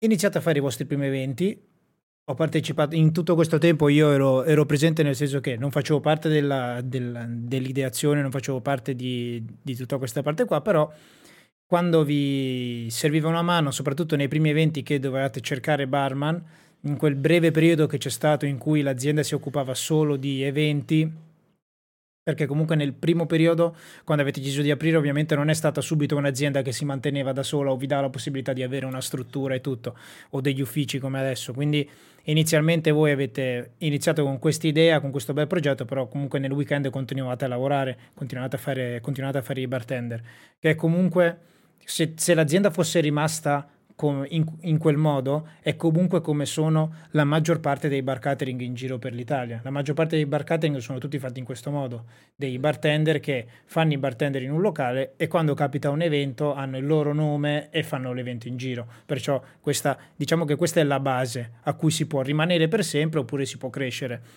a mio avviso. Voi, da questo punto, da questo, per voi invece questo è stato un, un, punto di partenza. Siete partiti in questo modo, avete trovato il logo, avete investito anche dei soldi perché immagino che un sito sicuramente non era, non era, come, adesso, non, non era come adesso il sito, però comunque aprire un sito è comunque un investimento, perciò avete fatto il vostro logo, avete fatto il vostro investimento di, per aprire un sito, avete deciso tramite varie amicizie, questa qua la spieghiamo alla veloce, tramite varie amicizie avete avuto un punto di appoggio iniziale dove stare, un, un magazzino dove poter tenere le vostre prime cose, non, non, siete partiti subito prendendo il furgone, è passato un po' di tempo, eh, passato un po', solo, okay. è stata la soddisfazione poi il primo furgone. Ok, no, scusami Dani, e quindi da qua poi io mi ricordo, eh, me, lo, me lo ricordo bene perché io, pass- io, in quel momento lì della mia vita mi allenavo tantissimo col flare, facevo il magazziniere e il barman, eh, e il barman nel weekend. Perciò nel, era, era, nella mia routine, che adesso tante persone ridono, magari se lo dico, però era nella mia routine veramente farmi il culo e lavorare, lavorare un sacco.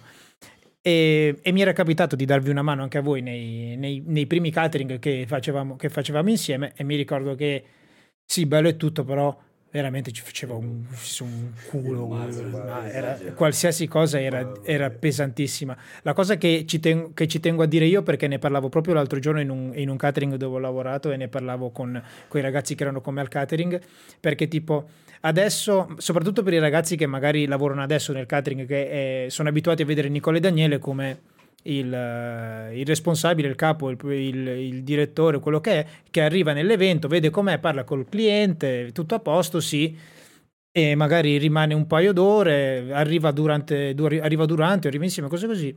E quella è l'immagine. Però io mi ricordo quando invece eh, sia Nicola che Daniele erano il magazziniere, il PR, il, eh, il cameriere, il montatore del bancone, l'autista del, della- del- del furgone e tutto, e si faceva tutto quanto. Lo Quindi e eh, bisognava fare tutto quanto e si faceva tutto quanto, però proprio da questo punto vorrei iniziare il racconto che adesso mi, mi faccio fare a te, Daniele. Eh, aspetta, scusa, interrompo solo con un passaggio che il primo evento effettivamente l'avevamo fatto poi, che è stato prima poi che mettessimo in moto la cosa io e lui, c'era stato ancora Beppe pe- appena prima che mollasse, abbiamo fatto un primo evento a febbraio del 2012, l'abbiamo preso come punto di inizio da lì. Dopo Beppe ha detto, è stato il suo u- primo e unico, ha detto io lo faccio, poi tanto mollo. Beppe ha fatto il, lancio del- il- il- il fidanzato di Sailor Moon, il mio lavoro qua è finito. Sì, No, e, Che e- e- è e più, e più Nicola dov'era? Dov'era? Io quando- alle no, Canarie quell'evento. Il primo evento Nicola non c'era, No, no, era alle no, Canarie. No, all'evento c'ero. Quando ci hanno confermato l'evento, io ero alle Canarie. eh, che ero, ero alle Canarie che avevo saputo da, avevamo saputo da poco che, che avrei avuto un bambino, eravamo in vacanza. E loro mi di- dico: Guarda, io non ci sarò purtroppo perché ero in vacanza. Andate, eh, sono andati loro a parlare col cliente e poi mi chiamano per dirmi che era confermato. Quindi io sono esploso. Ho detto: Vabbè, quando rientro, era fe- a metà febbraio, abbiamo fatto il primo evento. Siamo Beh, ma è stato, è stato, cioè, una soddisfazione allucinante. ah, ok, è stato un momento emozionante, nel senso parte un evento, avete fatto il vostro, immagino, il vostro primo preventivo, primo, l'avete sì. preparato, avete noleggiato il primo furgone, fa tutto quanto, tutto no- un bancone che gli agganci che aveva, i famosi agganci di Beppe, ok? Abbiamo tirato insieme questo evento. E, e è andato tutto bene, va bene, è stato il primo lancio. Poi Beppe lascia e poi io ho iniziato a, a propormi a tempo pieno per andare dai catering. Ok, e quel primo anno effettivamente eh, trovo un catering che, mi- che prende la palla al balzo per dirmi guarda, sai cosa c'è? Noi facciamo una fiera sposi. E però io non ho lì nessuno, una persona che gestisce. Se vuoi, tanto lo stand lo mettiamo noi, mettete giù il barettino che proponete, vi proponete come bar catering nostro, ok? E, mm, e facciamo, facciamo questa fiera fondamentalmente con un minimo di quota di partecipazione. Ho detto se la facciamo, la facciamo. Ed era la fiera Bergamo Sposi. Me, lo, me- me- me- lo ricordo. ricordi, sei venuto anche tu a fare, fare- lo show. È, Esatto. stat- è stata, no, Eh, però la, alla, vabbè, raccontalo tu. Sì, no, ci siamo lanciati lì e praticamente lo stand era tutto nostro perché il catering aveva un tavolino e- ed era nost- il nostro bancone e loro non ci sono mai stati. Quindi noi abbiamo avuto possibilità di farci conoscere, di, di far vedere cosa facevamo, ma davamo, offrivamo da bere. Quindi la gente si fermava perché ci, ci prendeva come il bar open della fiera. Abbiamo avuto anche problemi con quelli della fiera che sono venuti a lamentarsi perché la gente veniva da noi a prendere i cocktail gratis e questi in fiera non prendevano niente. Però è stato beh, un successo nel senso che abbiamo iniziato a proporci agli- ai clienti, futuri sposi, eccetera. Ho preso un sacco di contatti e mandarle mail. C'ero, e c'ero, c'ero anche io a fare flare in quella... Esatto, e, abbiamo e io lì ho conosciuto i primi catering della fiera, quindi sono entrato un po' in confidenza, quindi sono andato a parlare, poi c'è stati dei miei amici che ci hanno visitato me- e, e- e avevano magari il mio amico che conosceva quella del catering, quindi guarda, dagli fiducia, c'è stato un po' questo, questo lancio. E tra tutti questi catering c'è stato il primo che ci ha dato fiducia e che quell'anno andandoci a parlare mi ha detto guarda va bene proviamo, io ne faccio un po' di date, avrei questo calendario, fammi capire come funziona e vi provo, poi se non mi andate bene lasciamo perdere, se no andate bene eh, e andiamo avanti. E da lì abbiamo iniziato perché dalle prime dieci date che ci aveva comunicato Sì, sono sì, diventate sì. una ventina. Volevo, volevo- volevo solo aggiungere che il primo evento, per citarlo un'altra volta, chi ce l'ha proposto ancora Alex. Il primo evento che abbiamo fatto è stato Alex a darcelo, praticamente. È, sta- è stato un suo conoscente, sì, sempre nel, la- nel lato ca- di calciatori, per intenderci. Quindi è stato lui a darci questo evento, praticamente. Ovviamente noi non smettiamo mai di ringraziare qualsiasi persona che ci ha aiutato nel nostro percorso. Ovviamente Carmen, come si dice- diceva prima Nicola, veniva a fare qualche piccola comparsa anche in Bergamo Sposi. No, Ma- visibilità.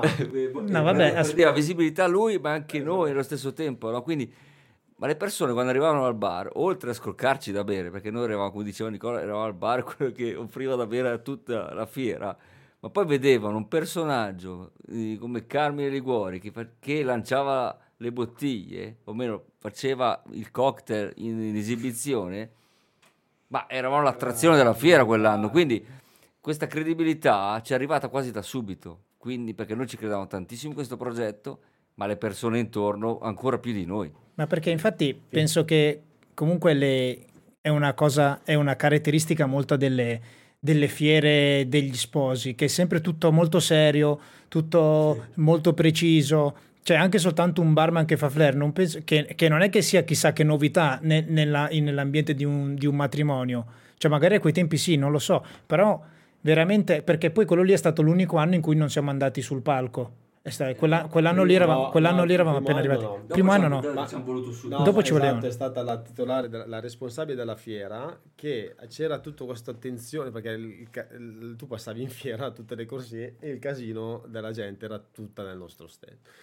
Eh, ci ha notato, è venuto a parlare con me, mi dice ma perché voi nel dettaglio cosa fate, non ho capito bene, gli spiego, mi dice guarda che però l'anno prossimo vi voglio assolutamente alla fiera, ho detto va bene, faremo il nostro stand completo.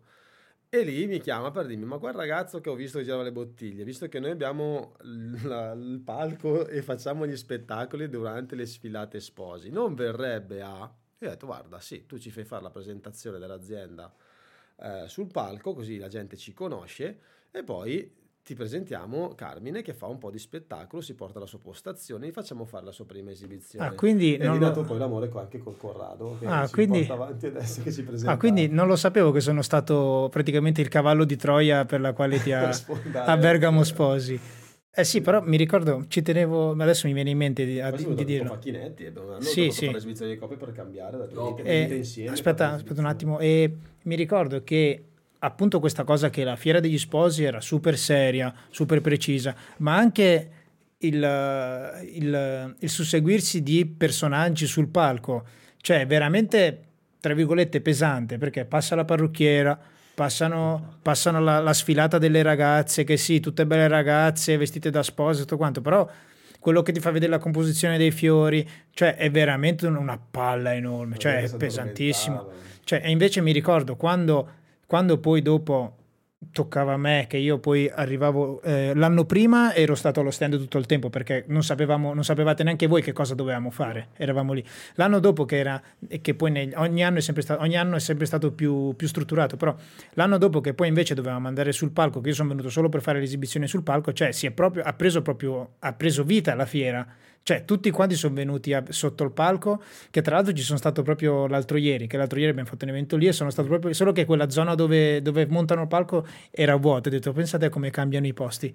E, e vedendo una, una, mia esibizione, che io ero comunque ai miei inizi, perciò ero super gasato, super preso bene, per quanto fossi anche io alle prime armi, è comunque stato un super successo. Vabbè sì, perché poi in parallelo sono andati la quality e te, perché noi abbiamo creduto, tu hai creduto nella quality, noi abbiamo creduto subito in te, uh, nel flare, quindi dove potevamo, eh, ovviamente quando c'era da proporre un barman flare, beh, siamo stati noi a spronarti e dire vieni a fare la prima esibizione, lanciati che vediamo come va, mi ricordo ancora quando ti avevo proposto la prima, la prima volta di venire in fiera, che tu dici ma non lo so se sono pronto, ma tu allenati che sei bravo, vedrai fai due cose, la gente non l'ha mai visto. E infatti è nata poi più che bene, poi da lì siamo partiti. Però c'è da dire che ovviamente quel primo anno abbiamo iniziato col primo catering e ci siamo resi conto di cosa voleva dire davvero fare bar catering, perché come hai detto tu, noi facevamo tutto da dal io di giorno portare a casa i clienti, gestire, fare i preventivi, crearmi i moduli, le cose da zero, la modulistica, cioè avendo tempo, grazie a Dio, ho portato avanti questo settore. Lui eh, si doveva occupare del quando partiamo, eh, cosa facciamo? Dobbiamo comprare le bottiglie, investiamo prima, aspettiamo che ci confermino gli eventi, ci coordinavamo e noi quel tempo tra l'altro non avevamo più un magazzino, quindi siamo partiti dal no, mio dal specificare mio che bisogna specificare che siamo partiti da, da un box. Dal mio garage dalla mia cantina di, di, casa mia che stavo ancora con, che, sta, che, vivevo ancora no non vivevo già più lì perché era, stava nascendo mio figlio. E siamo partiti eh, dal boss e dalla cantina di mia mamma. Gli dice guarda sei serena metto un po' di cose tanto non aveva, non aveva auto mia mamma box libero.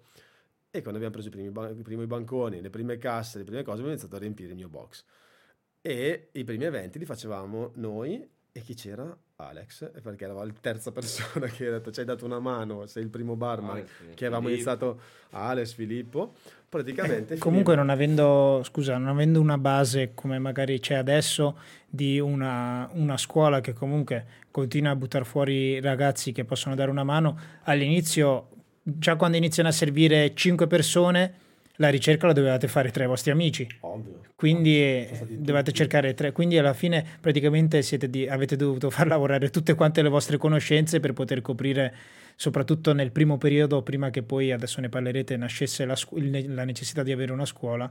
Quindi all'inizio davate lavoro a tutti quanti i personaggi tipo Alex. Esatto, i primi- che poi passo la parola a te. I primi, i primi- il primo corso infatti è nato per quello, perché noi eh, avevamo, cioè di base avevamo costante richiesta di amici che ci vedevano lavorare nei locali, perché comunque facevamo sempre quello nel frattempo, lavoravamo eh, e non facevamo solo eventi. E tutti che chiedevano, mi insegni a fare il barman, come avevo fatto io a mio tempo, che avevo chiesto a lui, avevo chiesto al mio amico e, e ho iniziato. Era così che funzionava ai tempi, insegnami, portami a lavorare, ti insegno, tu avevi il gancio, riuscivi a convincere il titolare, portavi il ragazzo perché si fidava di te, lo portavi a lavorare, se era sveglio lavorava. E quindi abbiamo detto facciamo il primo corso che ci formiamo la gente per lavorare e abbiamo fatto il nostro primo corso in una sala noleggiata di, di un, eh, cos'è che era un centro, un centro, un centro sociale era. Eh, avevamo creato i banchi bar e ogni sera noi montavamo la scuola e la rismontavamo. Ti ricordi? Esatto. Quindi il primo corso, pratic- erano tutti amici che facevano il corso. il primo corso praticamente... pagando perché sì. ci aveva finanze per iniziare perché abbiamo detto iniziamo vi pag- ci- ci pagate Eh. il corso e noi avevamo insegnato già nella scuola una scuola a Bergamo eh, ABF e, e quindi avevamo già fatto dei corsi noi puntualizziamo anche il fatto che siete partiti entrambi che nessuno dei due aveva un capitale da investire. Cioè non è che eravate imprenditori che avete chiuso un progetto e ne avete aperto un altro. Reinvestivamo tutto Quindi il primo corso praticamente è un corso, non so quanti erano, una decina di persone. Allora, il primo corso, come dice lui, allora, il primo corso innanzitutto c'era Marvin, Marvin. Alex ancora e tutti ta- tantissimi amici che comunque volevano intraprendere questo tipo di questo Quindi tipo di dico, mestiere. il primo corso è stato un corso per praticamente tutti amici, Mm. per gli, per gli amici che comunque vi servivano, vi servivano nel catering. Sì, sì, sì, esatto, anche SB, SC, cioè Luigi, eccetera, eccetera. Tutti loro amici che comunque gli serviva questo corso perché comunque ci vedevano lavorare sempre nei locali, nei locali uno, più bello dell'altro, ci chiedevano sempre insegnaci, insegnaci, noi il tempo non ce l'avevamo, ho detto guarda, noi abbiamo già creato il, diciamo, il bar catering, nasce non solo perché ci chiedevano mm, di insegnargli, ma anche perché io e Nicola, qua i clienti iniziano a aumentare tutto, ma chi va a fare i cocktail? Nel senso, dobbiamo ampliare eh, il, eh, la gamma de- de- del personale, de- Cioè, per quanto- che potessero eh, fare tutti gli eventi che iniziavano a aumentare. Per quanto fosse comunque bello lavorare dietro un bancone, perché comunque magari immagino che durante l'evento, una volta fatta la sfacchinata del, ma- del magazzino, della preparazione e tutto, nel momento in cui si andava a far da bere, ovviamente voi da bartender in quel momento stavate bene, vi trovate bene. Però ovviamente se decidete, come penso, come sicuramente era, vostra, nel- era il vostro progetto che è ancora tutt'oggi, il- avete un pensiero di voler crescere, sapevate che quello era solo un momento di transizione, quindi era un momento di transizione il fatto che doveste preparare voi l'evento, era un momento di transizione il fatto che dovevate, dovevate montare voi il bancone, era un momento di transizione tutto quello che facevate era una cosa che voi facevate in quel momento perché c'era la necessità e non potevate permettervi di mettere altre persone, però sapevate che appena ci sarebbe stata la possibilità le vostre mansioni sarebbero state altre, in base alle, alle vostre capacità diverse che poi avete messo insieme. Sì, sicuramente la nostra visione era, mm, diciamo, un po' più, più avanti, come stai dicendo tu, nel senso che un domani io e Nicola non avremmo più fatto sempre scarichi, carichi, essere presenti come bartender di prima linea, insegnare a scuola e tutto. Sapevamo che comunque il progetto io e lui ci credevamo tanto, che prima o poi, ovviamente, eh, facendo formazione e eh, avendo delle persone comunque di qualità che potessero sviluppare i nostri eventi, io e Nicola potevamo dedicarci ad altro per, per intenderci. E, e quindi nasce comunque la, la scuola di la Quality Academy.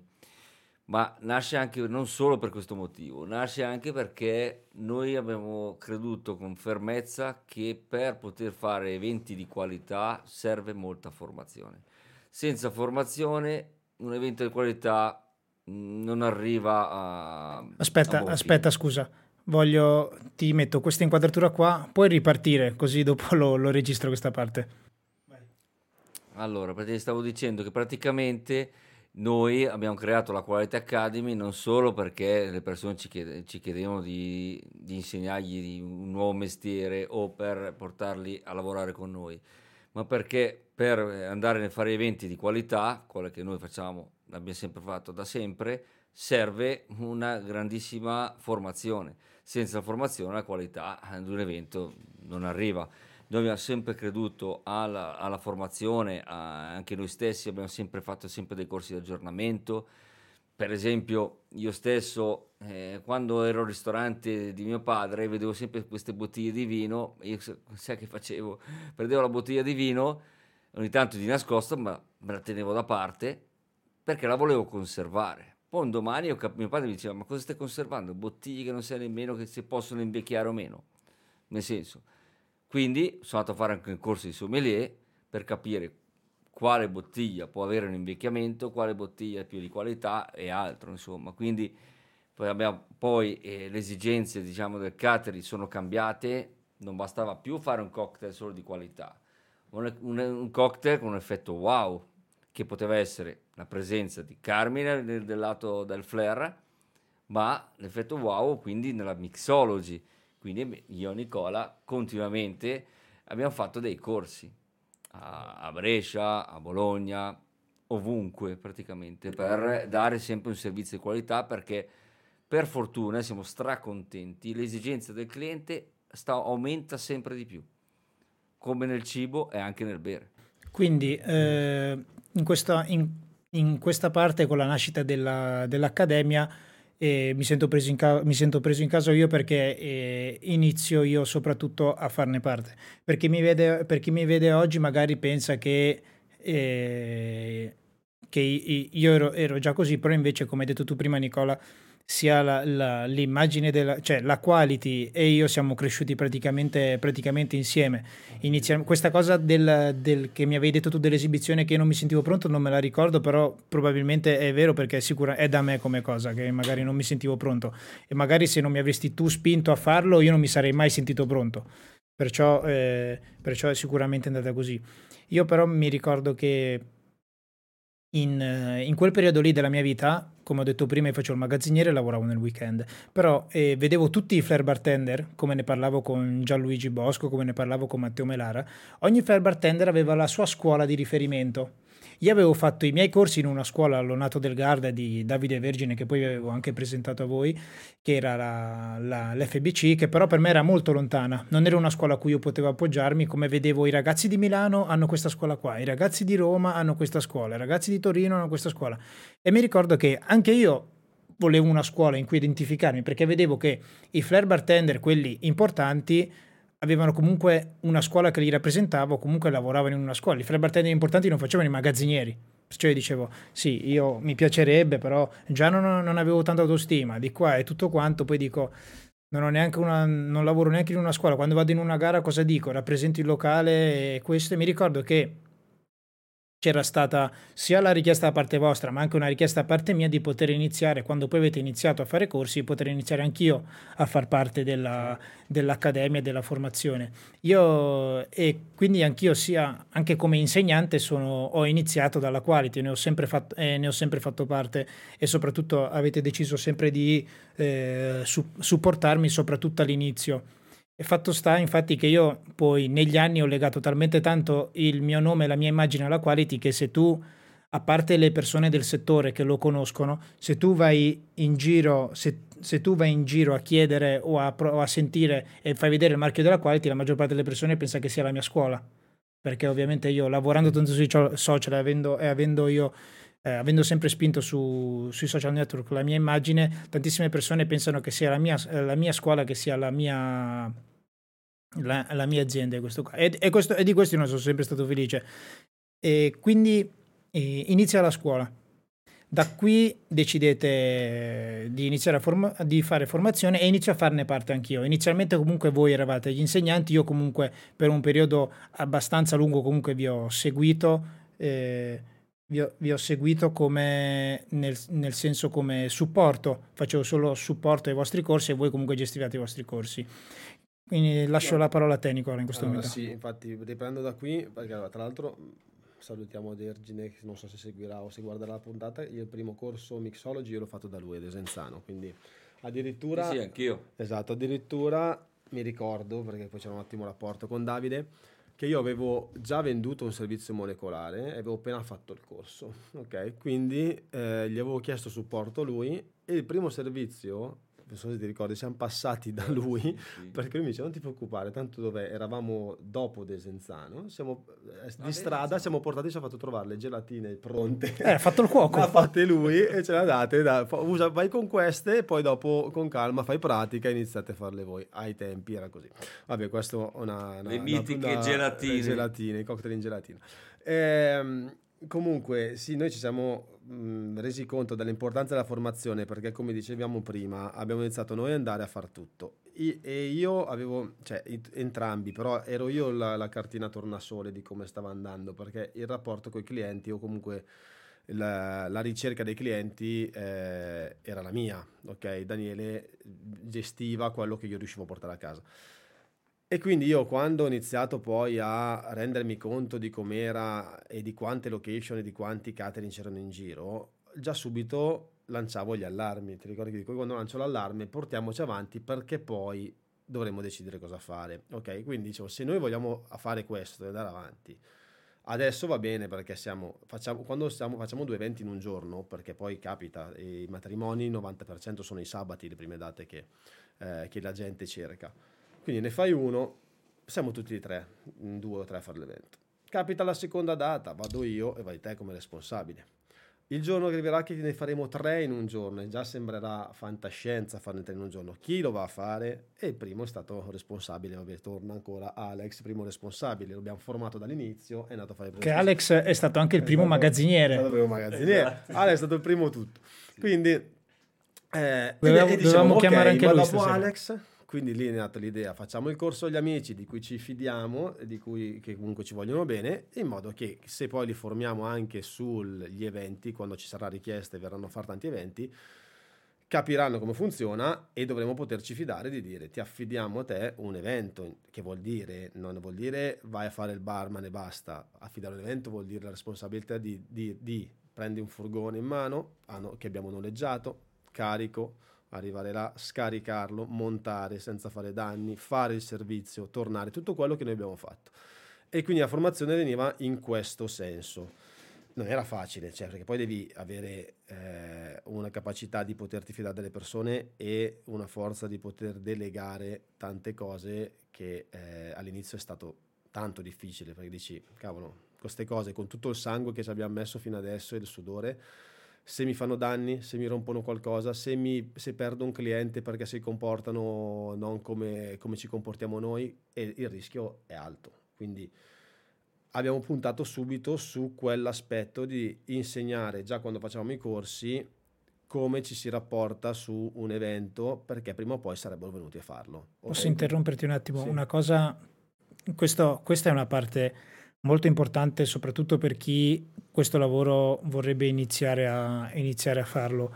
Il- questa cosa che hai detto tu del c'è un evento, vado io, ci sono due eventi, vado io in uno, tu nell'altro. C'è il terzo evento, va Alex, ok, di fiducia. C'è, c'è il quarto, chi va? Questa, questa è una parte super importante che, si, che, si- che va- vale per tutti gli ambiti lavorativi, non solo, il, non solo il nostro, perché la cosa più difficile nel mondo del lavoro è delegare. Perché l'idea di se vuoi una cosa fatta bene te la devi fare tu è un'idea che nel 90, direi anche il 99% dei casi è vera. Perché spesso io la rapporto al la- lavaggio della macchina, ok?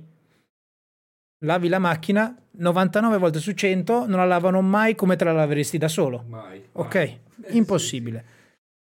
E dice, cavolo, io ti pago, tu lo fai di lavoro, dovresti lavarla meglio di come me la lavo io. Ok, stessa cosa in tutti, in tutti gli ambiti lavorativi.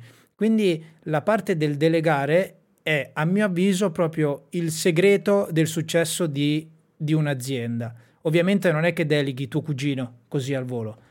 Delegare implica anche il formare, di cui stava parlando adesso Nicola. Esatto. Ti lascio pure continuare. Questo, adesso finisco questa parte importante e poi passo a lui perché ri- entriamo nella sfera del personale.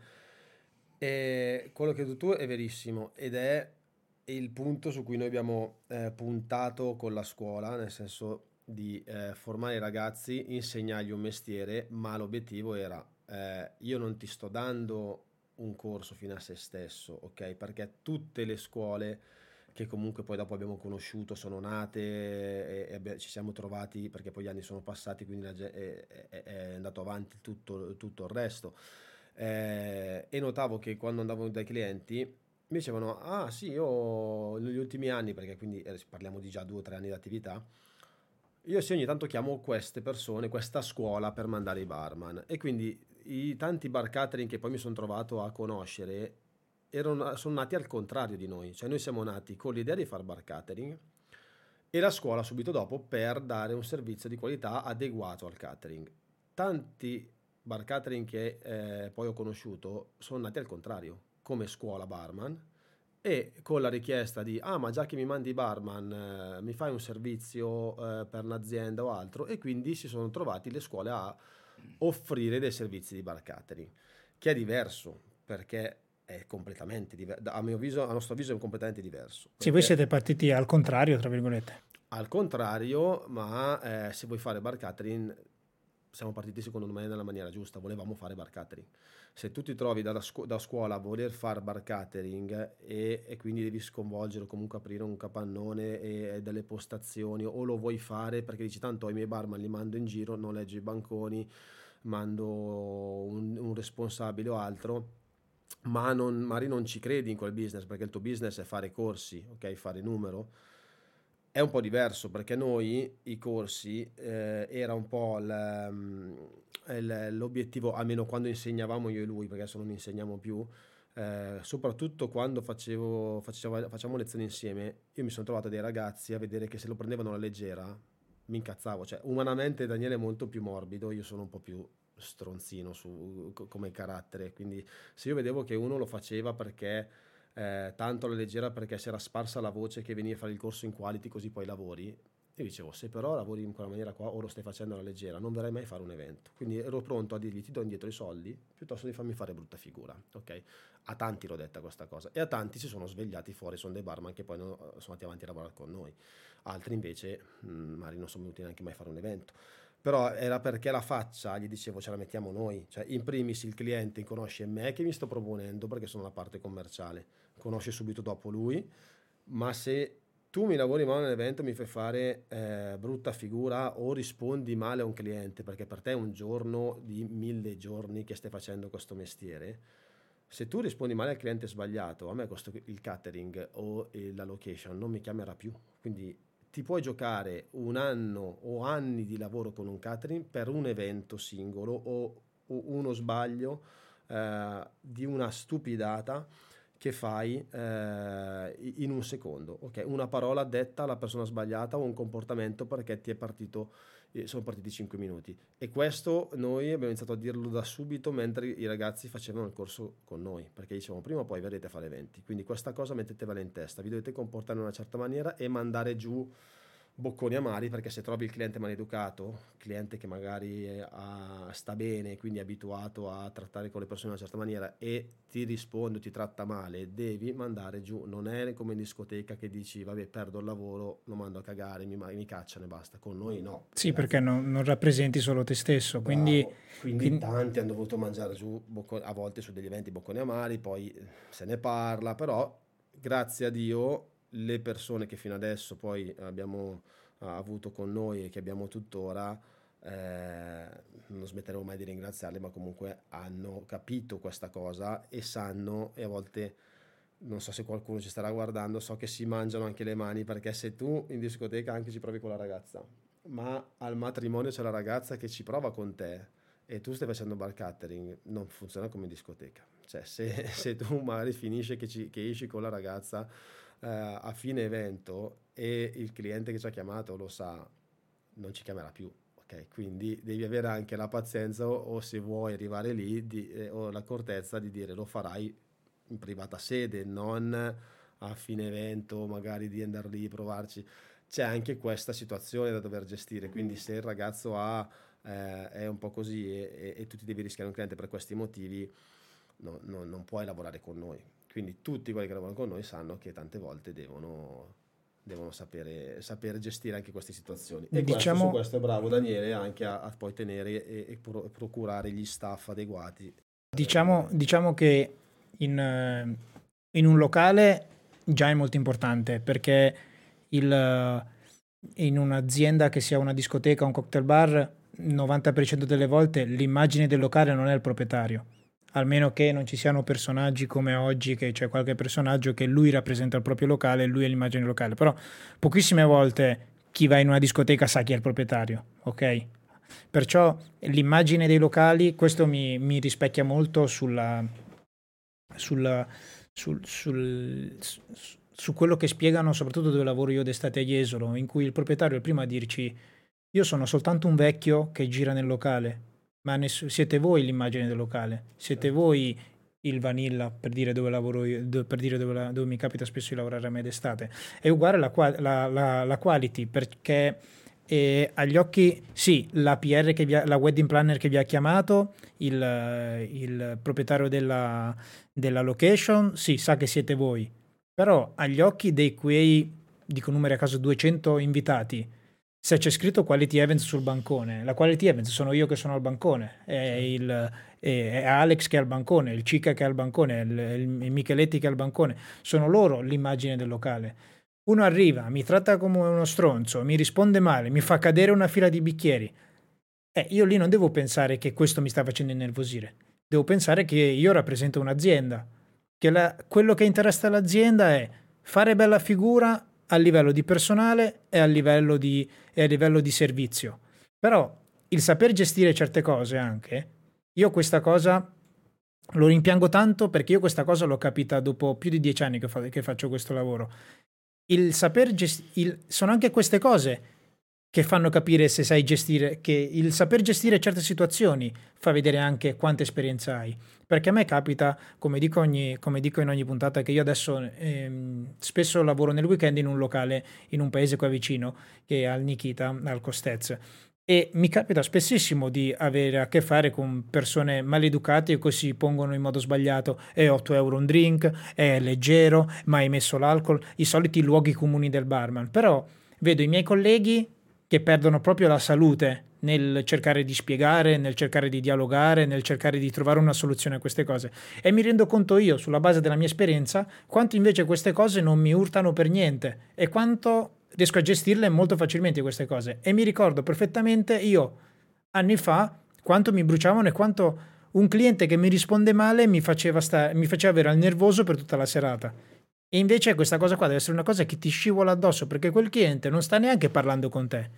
Quel cliente, quel, cli- quel cliente sta, non sta neanche parlando te, quel cliente si sta sfogando magari di quello che gli è successo durante il giorno. E ci, ci sei tu lì, a suo avviso hai messo poco alcol, ma lui si sarebbe lamentato del poco alcol anche, ancora prima di farlo il drink, lui già sapeva che si doveva lamentare. E uguale sarà negli eventi, soprattutto un appunto che mi viene di fare è che in tantissimi casi in un evento noi andiamo a fare un bar catering, andiamo a presentare un bar fatto seriamente, un bar fatto in modo professionale, bellissimo da vedere, però andiamo a lavorare con persone che prima cosa non sono abituate a divertirsi e poi non sanno neanche come funziona una festa, perciò hai le, le classiche domande delle persone che arrivano al bar.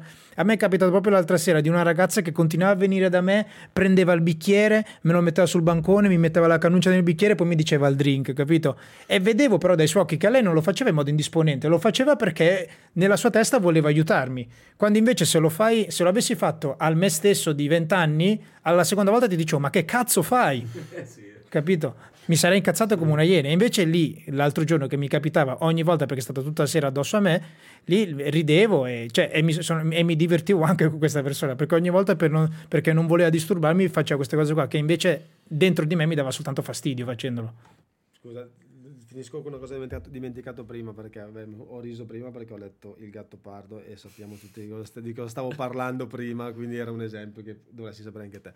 Il, ehm, quello che dicevo degli- dell'immagine e di sapersi comportare, che ho dimenticato prima, è che non tutti gli eventi che facciamo, eh, cioè il cliente non sa, non sa che siamo quality, ok? Cioè i nostri clienti lo sanno, però se tante volte ci troviamo in situazioni dove eh, lavorando per il catering, il catering ti dice tu eh, eh, sei, parte, sei, parte, di noi. Aspetta, quindi... aspetta un attimo, eh, spieghiamola questa cosa. Praticamente ci sono mille eventi in cui la quality viene chiamata dal wedding planner e quindi la quality arriva come quality events e prepara, e prepara il, suo, il suo catering del bar.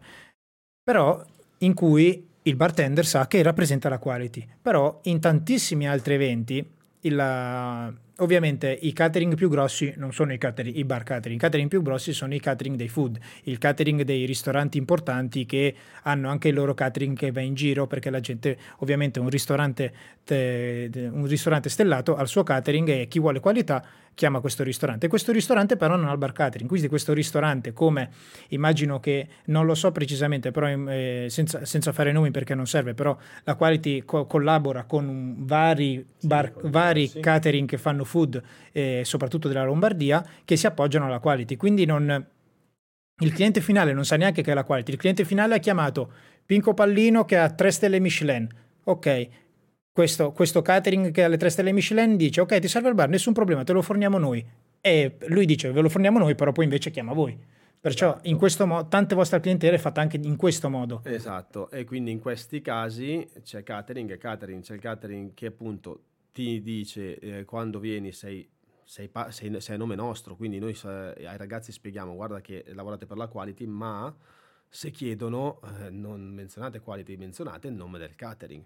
Quindi è una catena, se tu fai, lavori male o fai brutta figura, eh, fai fare brutta figura al catering. Ok, quindi se il catering riceve i complimenti grazie a noi, è una conferma della nostra qualità, ma eh, è, per, è, l'importanza appunto del, della qualità che i nostri ragazzi devono avere eh, e del, dell'essere informati, del sapere cosa stanno andando a fare e per chi stanno lavorando in quella sera, ok? Perché se sbagli anche solo a rispondere a un cliente a una domanda, ah ma venite a farmi l'evento, chi siete? Eh, devono sapere cosa rispondere, ok? Perché basta poco se, se, se un titolare sente che tu ti dici, dici quality events quando dovresti dire il nome del catering, puoi giocarti il cliente anche lì. Quindi c'è una serie di equilibri che i nostri ragazzi riescono e hanno imparato a, a hanno conosciuto e hanno imparato a mantenere bene, ovviamente. Però questo, tutto questo grazie al lavoro poi anche di Daniele. Sì. Tutto questo però comunque è figlio di anni e anni di esperienza, perciò non è che è partita da subito questa cosa, sono tutte cose che si sono capite e dinamiche che si sono imparate negli anni, ok?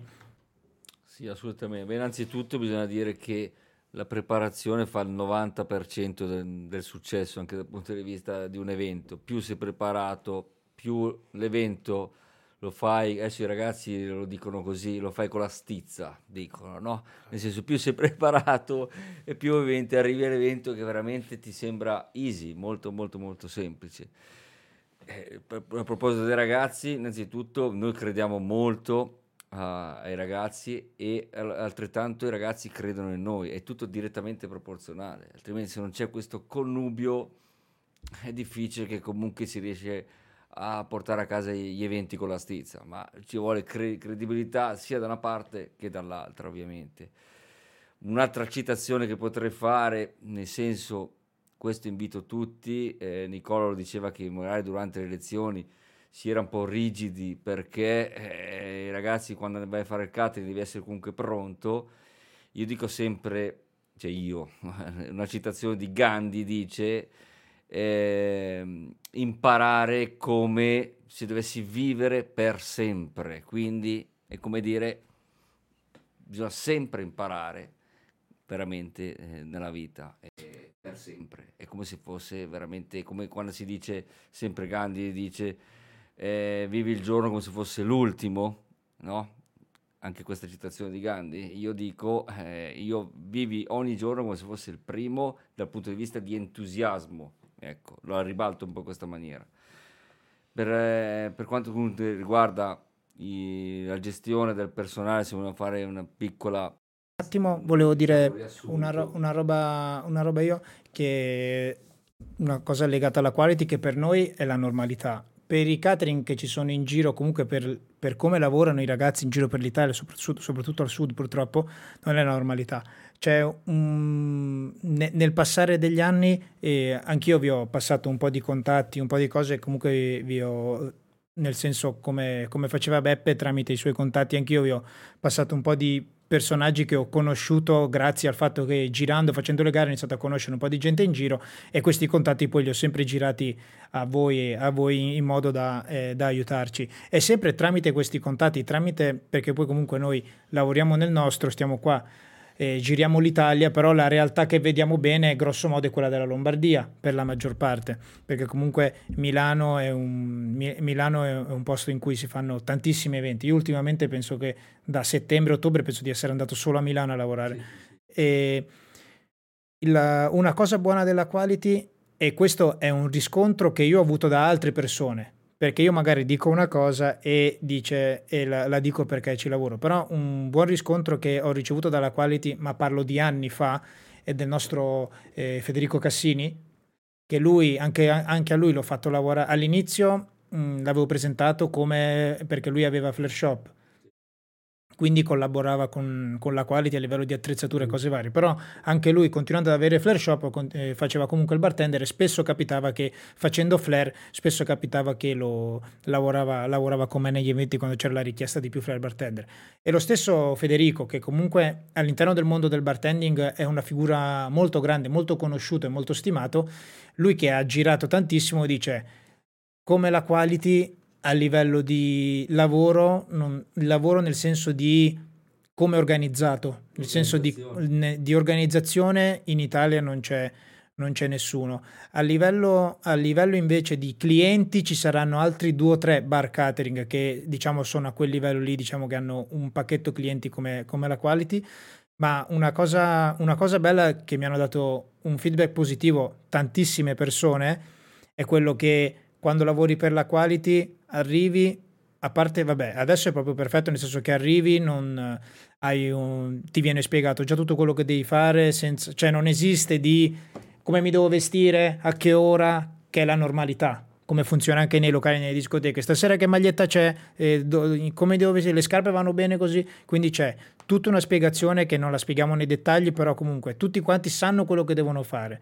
Nessuno ha bisogno di fare telefonate, tutti quanti sono capaci di risolvere i loro problemi e soprattutto tu quando arrivi hai le chiavi del tuo furgone e sulla scrivania dell'entrata c'è la, c'è la tua busta con i soldi. Se tu, poi, poi ci sono accordi diversi in base alla gente che lavora di più, però anche questa qui è una cosa che di solito ci sono tantissimi altri bar catering che ancora oggi lavorano così, ti chiamano, fai il tuo evento e se non gli mandi un messaggio tu non sai neanche quando ti arrivano i soldi. Fai, eh no, noi il pagamento a 60 giorni, noi il pagamento a 90 giorni. Mi ricordo quando io facevo i miei primi, i miei primi eventi tanti anni fa, che mi era capitato di lavorare per una scuola che fa anche catering di Milano, che mi fa, eh noi il pagamento a 90 giorni. Faccio, che cazzo vuol dire 90 giorni? Cioè io tra 90 giorni non mi ricordo neanche che mi devi dare 80 euro. Cioè, il pagamento invece quello che mi, quello, il, il, punto positivo della quality è quello che quando tu arrivi ancora prima di iniziare a lavorare hai i tuoi soldi.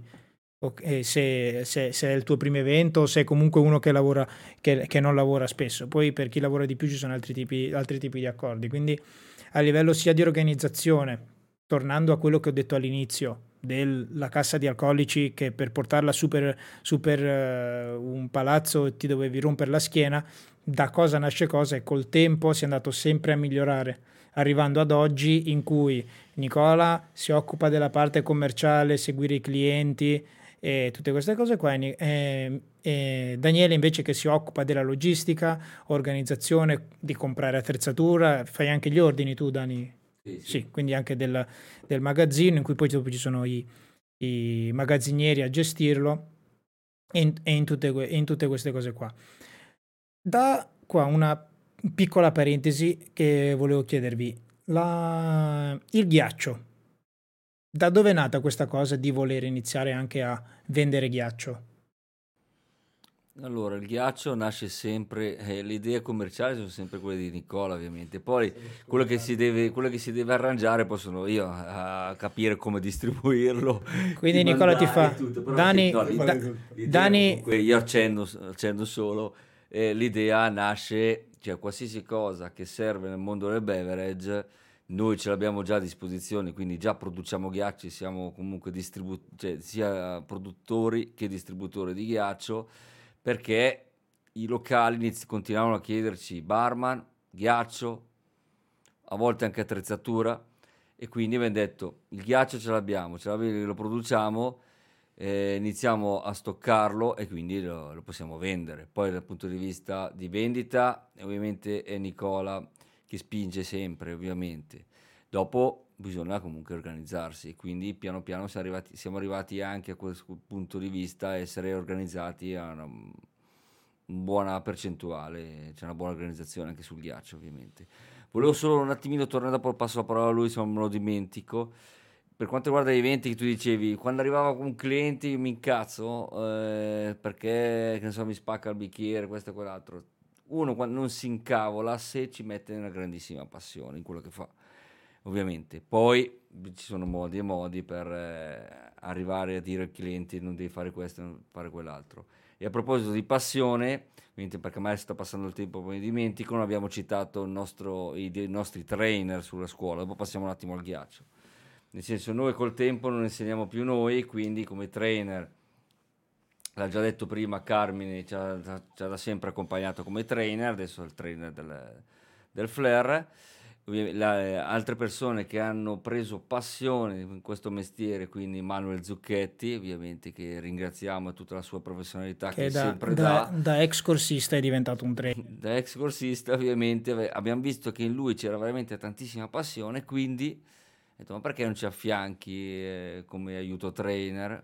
Eh, ovviamente ha lasciato il suo lavoro inizialmente da ingegnere per venire a fare il, il barman e allo stesso tempo insegnare a, come trainer.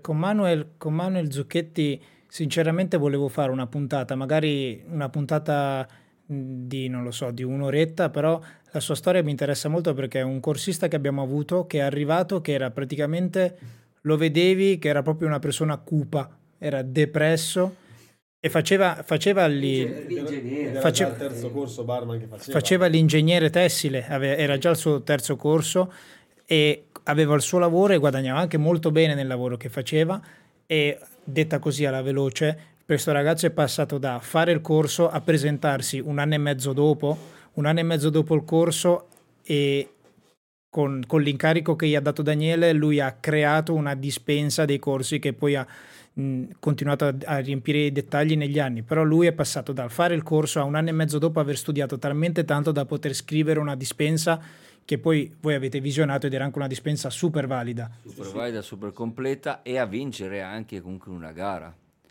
Ha, creato, non la sapevo questa. Sì, sì, sì, ha vinto anche una, una gara eh, sul Garda, ha creato lui un cocktail, eh, veramente era emozionatissimo e, ha vinto, mi ricordo ancora, le, le, come si chiama? Non la centrifuga, ma l'estrattore. L'estrattore. l'estrattore. Che, sì, è veramente un grandissimo premio perché comunque era un cocktail a livello di mixology che aveva ideato lui. Quindi in brevissimo tempo la sua passione è veramente esplosa. Bravissimo ragazzo Manuel perché negli anni mi ha anche supportato un sacco a me quando avevo bisogno di cose legate alla mixology o anche quando dovevo creare io i miei drink per i mondiali e cose varie o avevo bisogno di una mano in qualcosa e mi ha sempre aiutato un sacco. Mi ha aiutato anche a fare il trasloco mi, è, mi, è, mi, è, è, venuto anche come a fare il trasloco in casa quindi eh, ringrazio è un bravissimo ragazzo. Comunque andiamo pure avanti. poi, poi niente ma eh, adesso parla, parla un attimino del ghiaccio lui poi t- torniamo sul treno perché abbiamo il cadeau eh, della serata dobbiamo presentarlo anche quello poi. Vai. no allora vabbè sì tornando Ah, vai, per, per, i trainer Mallaccio, oltre a Manuel, abbiamo avuto un periodo anche con, eh, con Simone, Simone Guelli, sì, un Simone. altro ex corsista che poi si è trovato a fare per qualche anno mollare il suo lavoro da muratore per poi eh, fare eventi con noi, è stato magazziniere e poi ha iniziato a fare anche il, l'aiuto trainer insieme a Manuel hanno fatto un, per un bel periodo i loro corsi insieme sia, alternati con te sia Simone che Manuel comunque sono entrambi due personaggi che sono stati eh, prima cosa eh, super affidabili. Sì. Cioè erano, erano, sia sugli eventi, mi ricordo anche Simone sugli eventi o anche comunque in magazzino, eh, erano persone su cui ci si poteva affida- affidare al 100% che, che ti facevano stare, stare tranquilli. Quindi i personaggi proprio che servono all'interno di un locale o un'azienda legata a quello che facciamo noi. Esatto. Niente, per arrivare al ghiaccio eh, ridevo prima perché quello che ha detto Dani fa, dopo da gestire l'ha dovuto fare lui perché infatti c'è stato un periodo che siamo un po' scontrati sull'altro ghiaccio perché io da commerciale ovviamente magari mi viene l'idea, dico ok, l'idea giusta, per me si può fare, me si può fare tutto, no? Quindi dico, partiamo, funzionerà, lancia, lancio, lancio, la miccia, eh, dai ma sì, tanto basta questo, mettiamo giù il progettino, funziona, però poi giustamente l'operatività la deve gestire lui, quindi c'è stato un periodo dove dicevo, vabbè, ai clienti ti serve ghiaccio, guarda, sapevo che ci saremmo spostati nel magazzino nuovo, quello attuale, più grande, prima non c'era spazio e ho detto lì apriamo una cella, quindi per, per star dietro la produzione, per stare dietro agli eventi, se ti serve ghiaccio lo facciamo, ma non era nato come idea di business principale e non abbiamo mai portato avanti come idea di ramo che andasse a sé, perché eh, ci sono già aziende che vendono il ghiaccio, ne sono nate alcune dopo, però abbiamo detto per i nostri clienti inutile che chiami qualcun altro, chiama me, ti serve il ghiaccio, te lo porto io.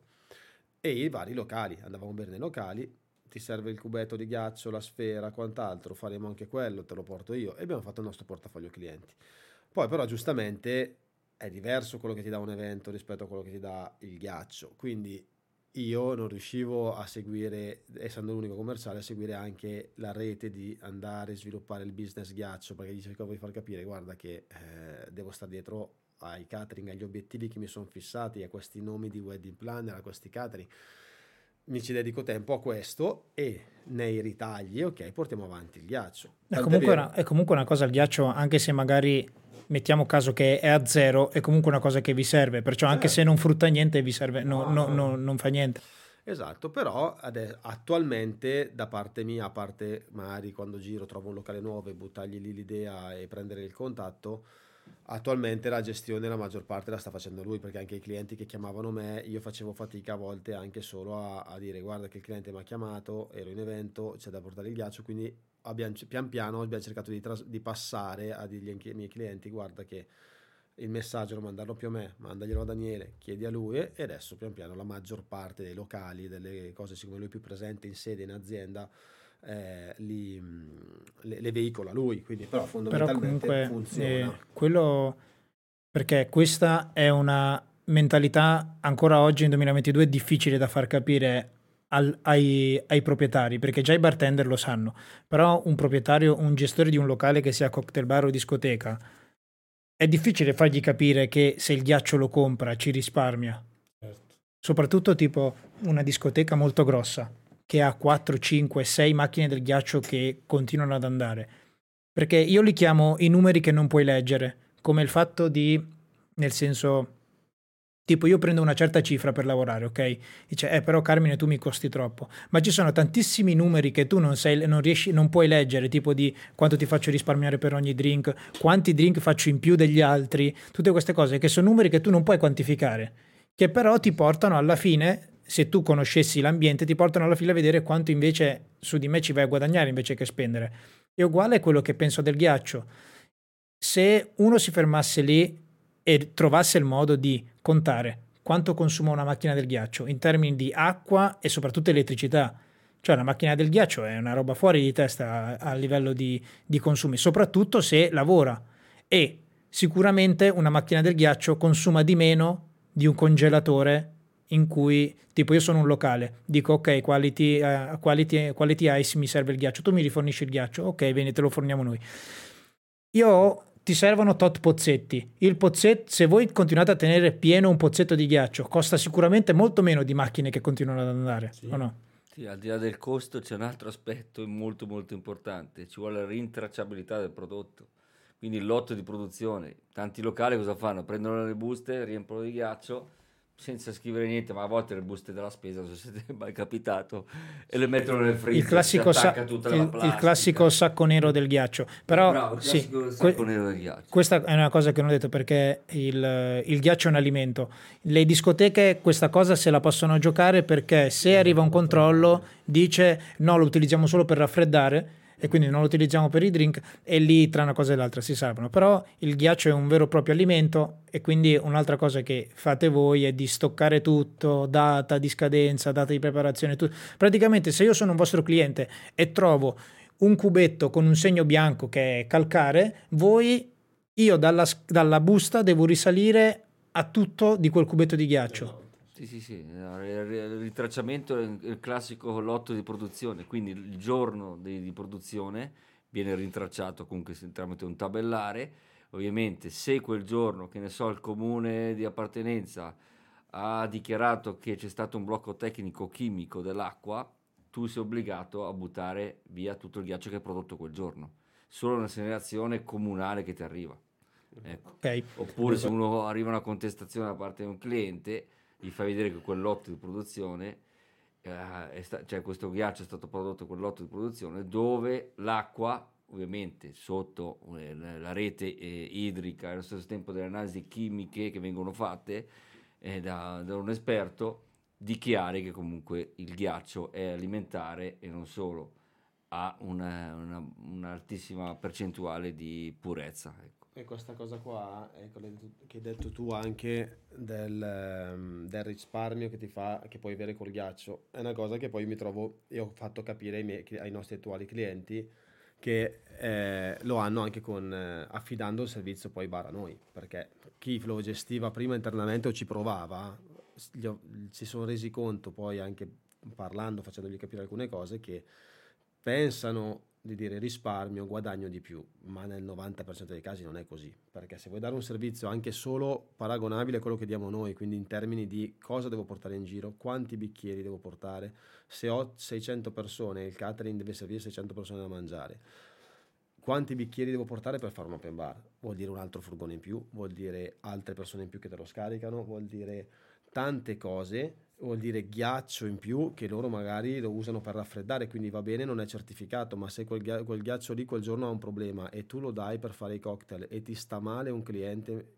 chiunque sia, da- da- dal cliente eh, comune o una persona importante e ti rompe le balle perché va, eh, sta male va a fare, ed è dovuto al ghiaccio che hai usato, chi si prende questa responsabilità con i clienti?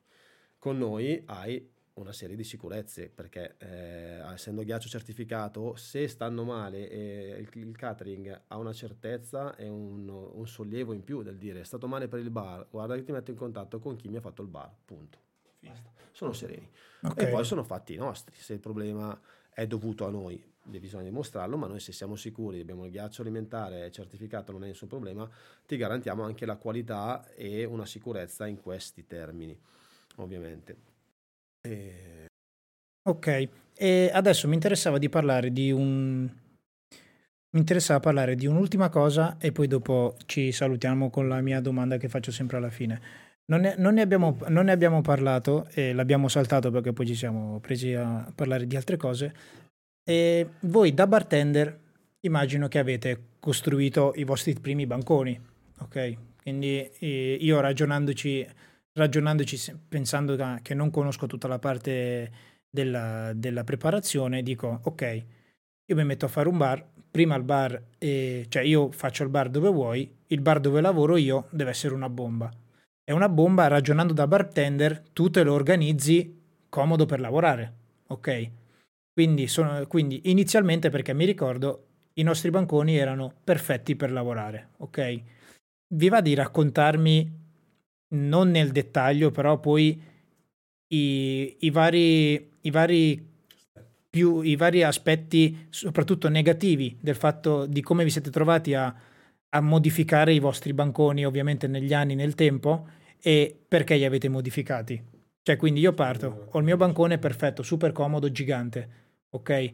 Perché dopo poi lo cambiate? Ok, partiamo da- soprattutto prima perché abbiamo voluto da subito i banconi e ci siamo messi a fare i primi banchi. Io sono alto quasi due metri. Andavo, andavamo noi a fare gli open bar. E quando io andavo nelle location... Cavolo, ho- quasi due metri nel tavolino, veramente devi lavorare così. Appunto, quindi io quando andavo a fare i matrimoni, che mi dicevano vai a fare un matrimonio, dicevo ma io non ci vado più perché questi hanno una cazzo di plancia con una tovaglia dove io a fine serata mi sono spaccato la schiena, cioè arrivavo distrutto rispetto a quando lavoravo in discoteca. Ho detto, quindi quando è nata l'idea ho detto va bene, ci facciamo le postazioni all'altezza giusta e ti portiamo quelle perché gli facevo capire, vuoi un servizio fatto bene, non va bene la plancia, perché sei scomodo per tanti motivi, esteticamente è inguardabile, Cioè, a il te pra- barman lavora più lento sulla plancia. A te praticamente arrivava al ginocchio A la... me arrivava qua, io Io, io, io mi, ho, iniziato, ho iniziato che quando andavo mi portavo l'alzata, ho preso le alzate. Dicevo, vabbè, è vero, è vero, adesso mi viene in mente che avevamo le alzate. Nata, guarda, qua, sai cosa c'è? Mi andavamo, c'è il bancone, no, prendi il mio, no, non riesco a prenderti il bancone. Va bene, a cosa mi dai? Una plancia. Allora ci eravamo fatti le prime alzate da appoggiare sopra. E quelle dicevo, cose, arrivavo, lavoravo bello comodo. Quelle cose tipo co, che avevano tipo, tipo i raggi dei, della macchina sotto. Bravo, tipo quelli dei palchi. Ok? E dico così almeno lavoriamo comodi, non è bello esteticamente, però almeno questo te lo, te lo, includo io, te lo omaggio dentro, va bene? E poi fagli capire, io poi ti facevo pesare le cose, ma guarda che cioè, puoi mettere questo rispetto a questo che abbiamo fatto, abbiamo fatto la postazione e poi pian piano la gente si è resa conto, dice ok, io ti posso proporre come servizio e gli posso proporre senza andare da un noleggiatore che mi porta il tavolo, il buffet, che è il classico rettangolo, chiamo te che hai una postazione bella, figa da vedere e che comunque riesci a lavorare in una certa maniera. Poi la trasformazione di quello che dicevi tu è stata che sì, prima l'avevamo concepita con ah che fighe, mettiamo le vasche e poi ci si è resi conto che ci rallentava perché io e lui avendo vissuto e qua mi allaccio anche al discorso del personale abbiamo vissuto tutto da zero quindi capiamo anche i ragazzi cosa vuol dire montare, fare, disfare ma non perché, mh, mm, perché così ce l'hanno detto perché l'abbiamo vissuto sulla pelle quindi sapere rispe- quello che portiamo in giro adesso rispetto a quello che portavamo noi i primi due o tre anni è, è un è il paradiso in confronto. Okay? Cioè, magari, magari fare, il bancone, il, la Ops.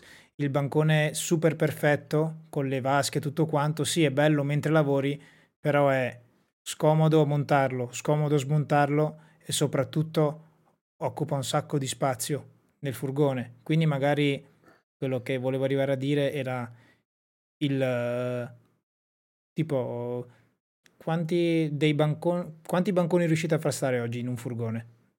Eh, adesso ne abbiamo creati di tanti, riusciamo a portarne, cioè se consideriamo un bancone solo di, un furgone solo di banconi, cioè, ci stanno... Postazione, quante postazioni riuscite a far stare in un bancone? Diciamo, in un... stanno una ventina, anche se, se, fosse solo di banconi.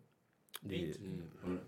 Il, il, problema, diciamo, dello spazio del, del furgone non è solo il bancone ovviamente quindi puoi dare sì, 20 banconi sì certo che ci stanno però dopo c'è però poi ti servono devi metterci altre cose ghiaccio e altro sì, e qui allacciamo, abbiamo ringraziato, non stiamo eh, ringraziando il reparto diciamo, logistico quindi del magazzino, i ragazzi, il mazzo che si fanno perché i ragazzi che arrivano a fare l'evento salgono sul furgone, sì, prendono il ghiaccio, la frutta e partono, ma prima di tutta questa partenza, di quest- della partenza c'è una preparazione veramente tosta, quindi preparazione delle casse degli alcolici, degli analcolici, i banconi stessi, ovviamente, che vanno assemblati.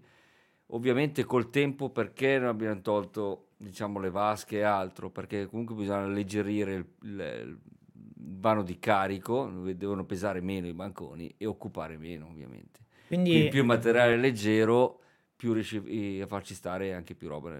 Mi ricordo che all'inizio con due postazioni avevi riempito il furgone. Eh, I, I, classici i rainbow, diciamo, i banconi molto molto grossi, lì 3-4 bastano poi mettere nient'altro nel furgone.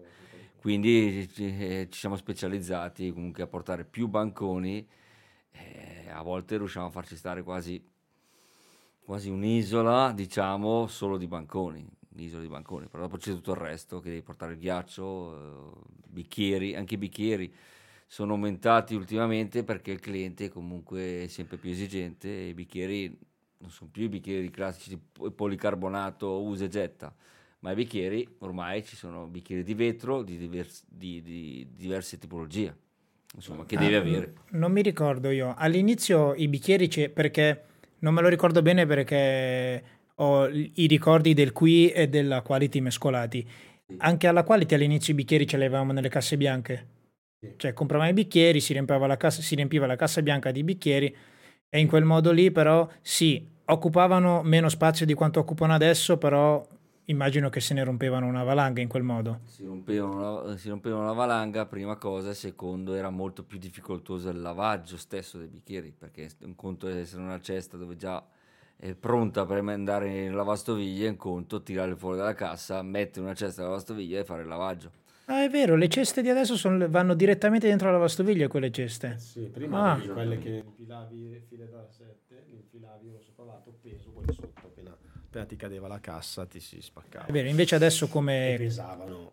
Andavamo, Ma- andavamo, andavamo come? Quella era la concezione del treno che finivamo del treno per buttare il vetro al qui che andavamo tutti i barman di fila e quindi si scaricava così in quattro barman uno di fila all'altro con la cassa che era più o meno la cassa del vetro del- Si chiama il, serata. il trenino della merda. il trenino bravo della merda uguale Ecco, per cui. uguale scaricavamo così come i muli solo che quella cassa pesava un quintale e adesso vabbè, hai le ceste singole poi vabbè, i ragazzi ovviamente sanno che, che pe- pesano e scaricano un sacco di bicchieri ma perché è cambiato un po' anche su alcuni clienti su alcuni catering è cambiato anche il servizio mentre a volte ti chiedono open bar da 9-10 ore e quindi devi essere pronto e la quantità di bicchieri è immane cioè da portare. Quindi non, eh, per forza si è evoluta, quindi chi riesce a reggere quegli eventi sa bene che ti fa il mazzo, però ovviamente, ripeto, avendolo vissuto, noi siamo sempre pronti, visto che tu prima hai detto che i ragazzi partono, hanno già la busta prima dell'evento, perché l'abbiamo deciso sempre così, perché noi abbiamo creato l'azienda sulla concezione di quello che abbiamo vissuto e di quello che vor- avremmo voluto noi da, da dipendenti, eh, come avremmo voluto noi lavorare. ok? Quindi sì, tu avresti voluto trovarti, tu- a te sarebbe piaciuto arrivare al lavoro e prendere, cioè perché qui mi viene in mente magari quando lavoravamo insieme che spesso capitava che lavoravamo, ci facevamo il culo e poi alla fine dovevamo aspettare 40 minuti la busta. Bravo. Quando in- Almeno fine lavoro. Bravo, eh, invece la cosa, la, cosa, la cosa migliore invece che ti fa, ti fa anche lavorare con un altro mood, è quello che arrivi, questa è la tua busta, va bene anche quella della settimana Esatto, prima. Dico, però dico, inizio serata, questa è la tua busta, anche se della settimana prima. Esatto, questo ha i pro e i contro, nel senso perché poi da gestita da Daniele l'abbiamo migliorata anche questo, questo aspetto, perché ovviamente noi facevamo un calcolo sulla serata, le ore pattuite, poi se però in serata eh, stessa ci può essere un extra perché si rallentano i tempi, quindi gli orari non sono quelli rispettati, noi abbiamo sempre riconosciuto subito perché veri- verificavamo quante ore avevano fatto e Daniele provvedeva già per la settimana dopo appena si incontrava i ragazzi. no? A volte anche, anche senza che magari eh, avessi io informato il cliente, quindi ci trovavamo anche su, quest- su questo discordanza di dire ho già pagato i ragazzi, hai fatto un'ora in più e magari io non avevo parlato col cliente di questa cosa. Però abbiamo aggiustato negli anni tutte queste cose, sistemato, ma il ragazzo, a prescindere che noi abbiamo parlato col cliente o meno, veniva retribuito per le ore fatte ed è sempre stato, stato così. Quindi l'abbiamo un po' eh, concepita come eh, noi avremmo voluto, idem sul carico, sullo scarico, su tutti questi aspetti che ai ragazzi adesso c'è una buona, la- un, un buon modo di collaborare nel senso che gli facciamo capire bisogna parlare, dire i problemi che ci sono, lo, ci informate perché noi magari nella stagione siamo talmente presi da, tanto, da tante cose che non ci arriviamo subito, ma se nessuno ti informa o comunque se c'è un malumore perché per qualsiasi cosa abbiamo un po' imposto adesso questa cosa di dire settimana per settimana vediamo se stiamo facendo bene, se c'è qualcosa che c'è da migliorare perché devono lavorare sereni ed essere contenti. Se dove fatti un catering di 20 ore porti a casa 80, e- porti a casa 80 euro, non so quanti servizi viene a farmi. Quindi deve essere ponderato al- alla mole di lavoro e allo sbattimento che ti fai ovviamente. Questa penso sia anche una della- delle chiavi del successo, del fatto del perché la quality lavora così bene, dico internamente, perché a parte il riconoscimento a livello economico, se lavori di più, se lavori di meno, che comunque è tanto, perché negli altri catering, in- non dico in tutti perché io non ho lavorato in tutti, però dico, e comunque io di servizi da servizi barman ne ho fatti molti pochi, molto pochi in altri catering. Di solito quando, vado, quando mi capita di andare in giro vado in giro perché devo fare flare e quindi nel servizio di flare si mette già in chiaro io non, cari- io non carico, io non scarico, io non faccio niente. Io vengo lì, faccio flare e me ne vado. E perché, perché, se- se- perché, perché ovviamente faccio flare e quindi non devo fare tutto il resto. Però sen- da quello che sento o da quello che mi viene proposto a volte, cioè tipo, io vi faccio un esempio. Abbiamo appena superato un piccolo periodo in cui non si, trovia- non si trovavano barman. Ancora adesso se ne- non se ne trovano, però è già un pochino meglio la situazione. Mi è capitato che sono stato contattato da un servizio di catering della zona di Verona, penso, che mi dicono, mi offrono un lavoro in zona Modena, che è Fiorano, che un- eh, è il paese di fianco dove sono cresciuto io, che è di fianco a Sassuolo, e gli dico, eh, dimmi qual mi dicono che sono in emergenza, per favore se gli potete dare una mano, dico volentieri, di, ditemi quant'è e, e quante ore c'è da lavorare, le solite informazioni che si danno per fare un servizio.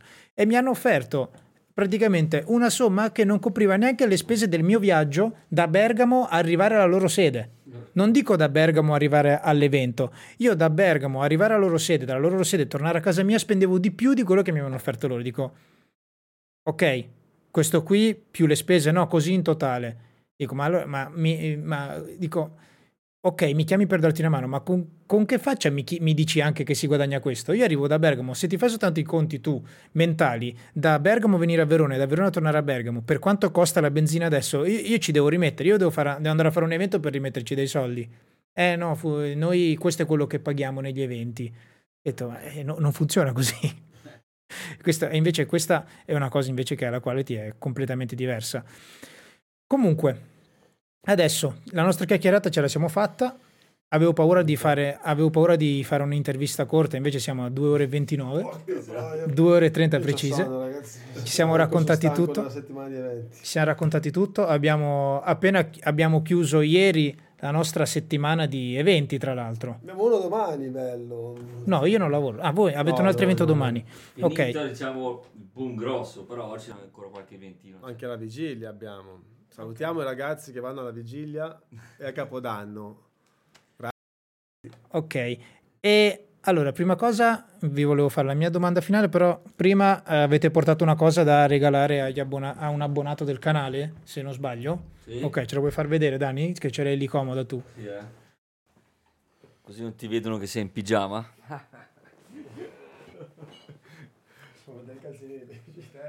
Eccolo qua. Allora, abbiamo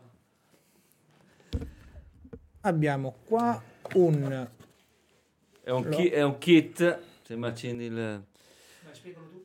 È un kit gin tonic che comunque nel, nel periodo, diciamo, del, del, Covid ci ha dato gran piede. Abbiamo scelto questo gin, il gin del baffo, perché fa parte, diciamo, del nostro trainer, che è Fabio Dotti, che produce lui questo, questo gin è un, un gin, lo chiama fresco e botani, botanico. Praticamente è il... No, comunque è un, è un, kit completo, c'è il gin, bicchieri e un jigger anche. Eh, tonica, è la tonica. Eh, jigger praticamente ed è bicchieri. Eh, in modo che a parte il ghiaccio c'è tutto per farsi un gin tonic. Ok, e allora vi ringrazio prima cosa per questo, bellissimo. E domani mattina eh, o domani pomeriggio sul, sul, mio profilo, sul, mio profilo, Instagram dirò chi l'ha, l'ha, l'abbonato, de, uno dei 46 abbonati che se lo porta a casa. Carlo Oldoni. Eh, Carlo, Carlo Oldoni, così non dobbiamo, così non dobbiamo spedirlo. e, no, lo, faccio, lo faccio in modo casuale, perciò chi viene fuori viene fuori. E un'altra cosa. E vi volevo chiedere, cosa molto in... Uh, cioè una domanda molto profonda. Se... No, non lo so. Può essere che ti emozioni, può essere che non ti emozioni. Melara si è emozionato. E se poteste tornare indietro, tu a quando col tuo amico, tu a quando il tuo amico ti spiegava come fare da bere e Daniele a quando eh, eri in, uh, al ristorante di tuo padre, se voi poteste tornare indietro a quel momento, ok? E pensare ad oggi, come vi sentite? Nel senso, vi sentite realizzati? Avete raggiunto i vostri obiettivi? Siete contenti di quello che siete oggi? Datemi una vostra valutazione di, pensando, pensando, facendo un rapporto a quello che è stato, arrivando a oggi. Che, che valutazione date al vostro percorso?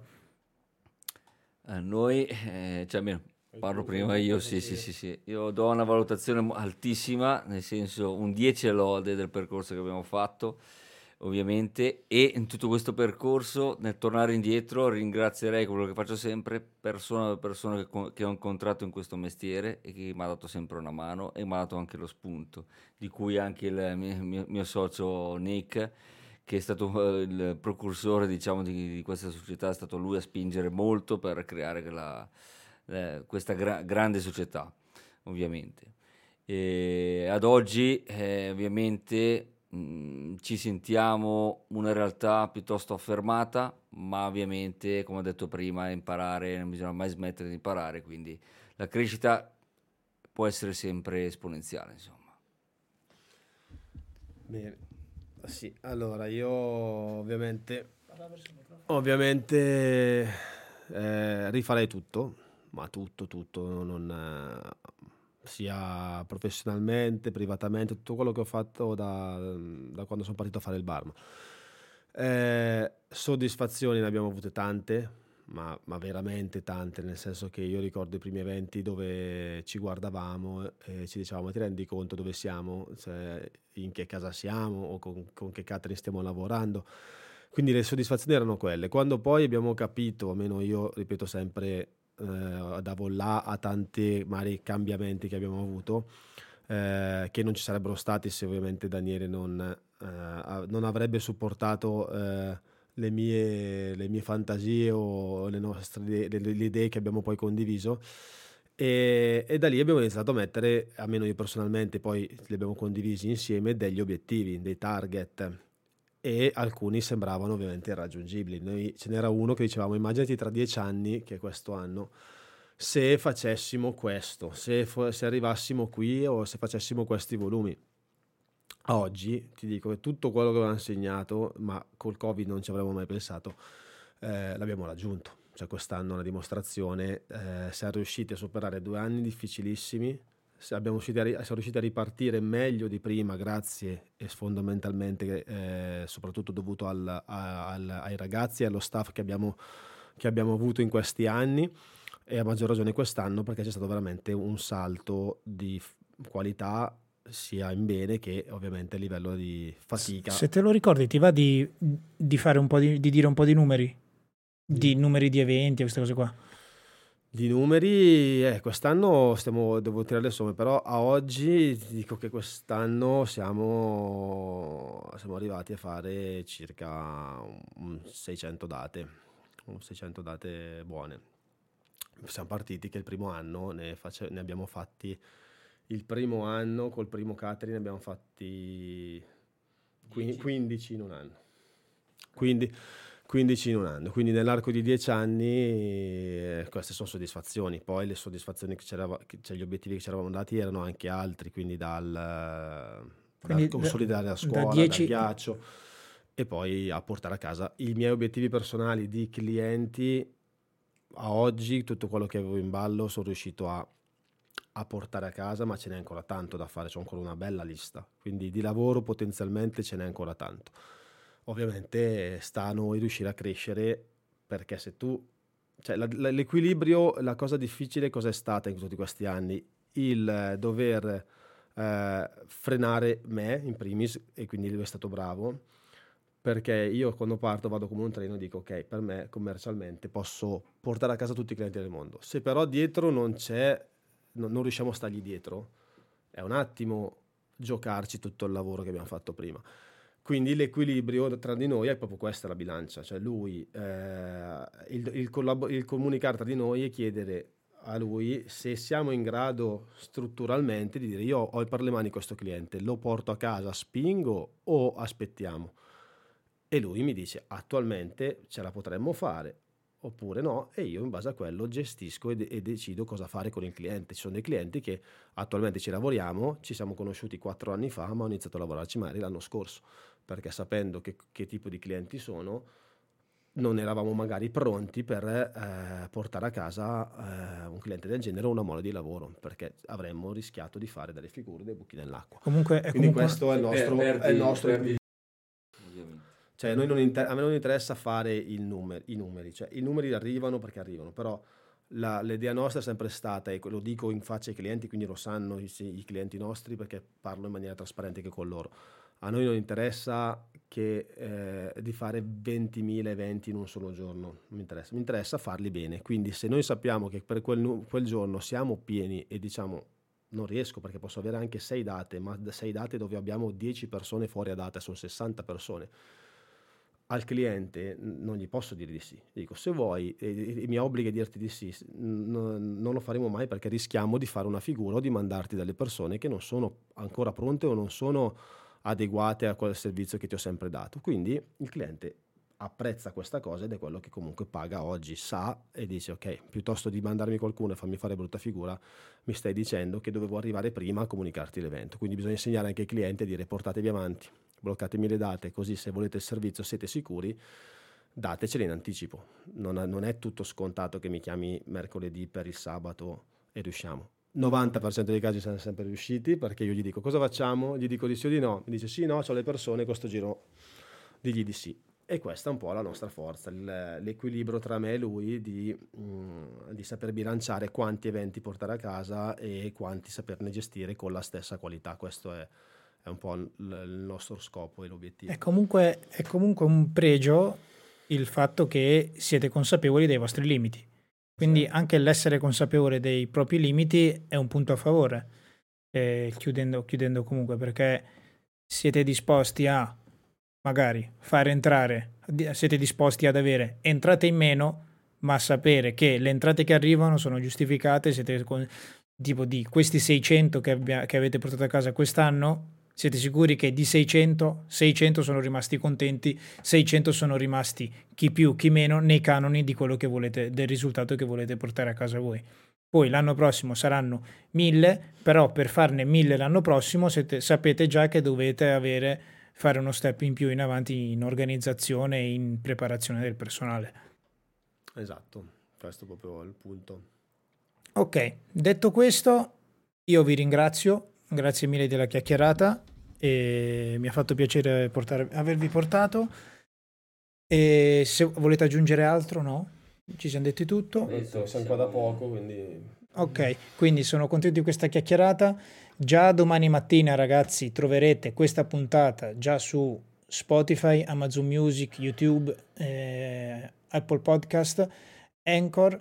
E quindi io vi ringrazio, grazie di essere stati qua, grazie ai, a chi si è abbonato e ci vediamo sui social e ci vediamo il 28 28 dicembre, perché questa domenica no, perché è Natale. La domenica, do, domenica prossima penso che sia tipo l'1 o il 30, non mi ricordo. Quindi ci vediamo direttamente il 28 con Riccardo Mastro Matteo. Grande, grande. Mastro. E niente. E... Niente, volevo cogliere l'occasione di fare gli auguri a tutti di un sereno Natale, un buon anno a tutti, che sia ancora migliore di quello che abbiamo passato adesso. Auguri a tutti auguri. ragazzi. Auguri, grazie a tutti. Ciao ciao.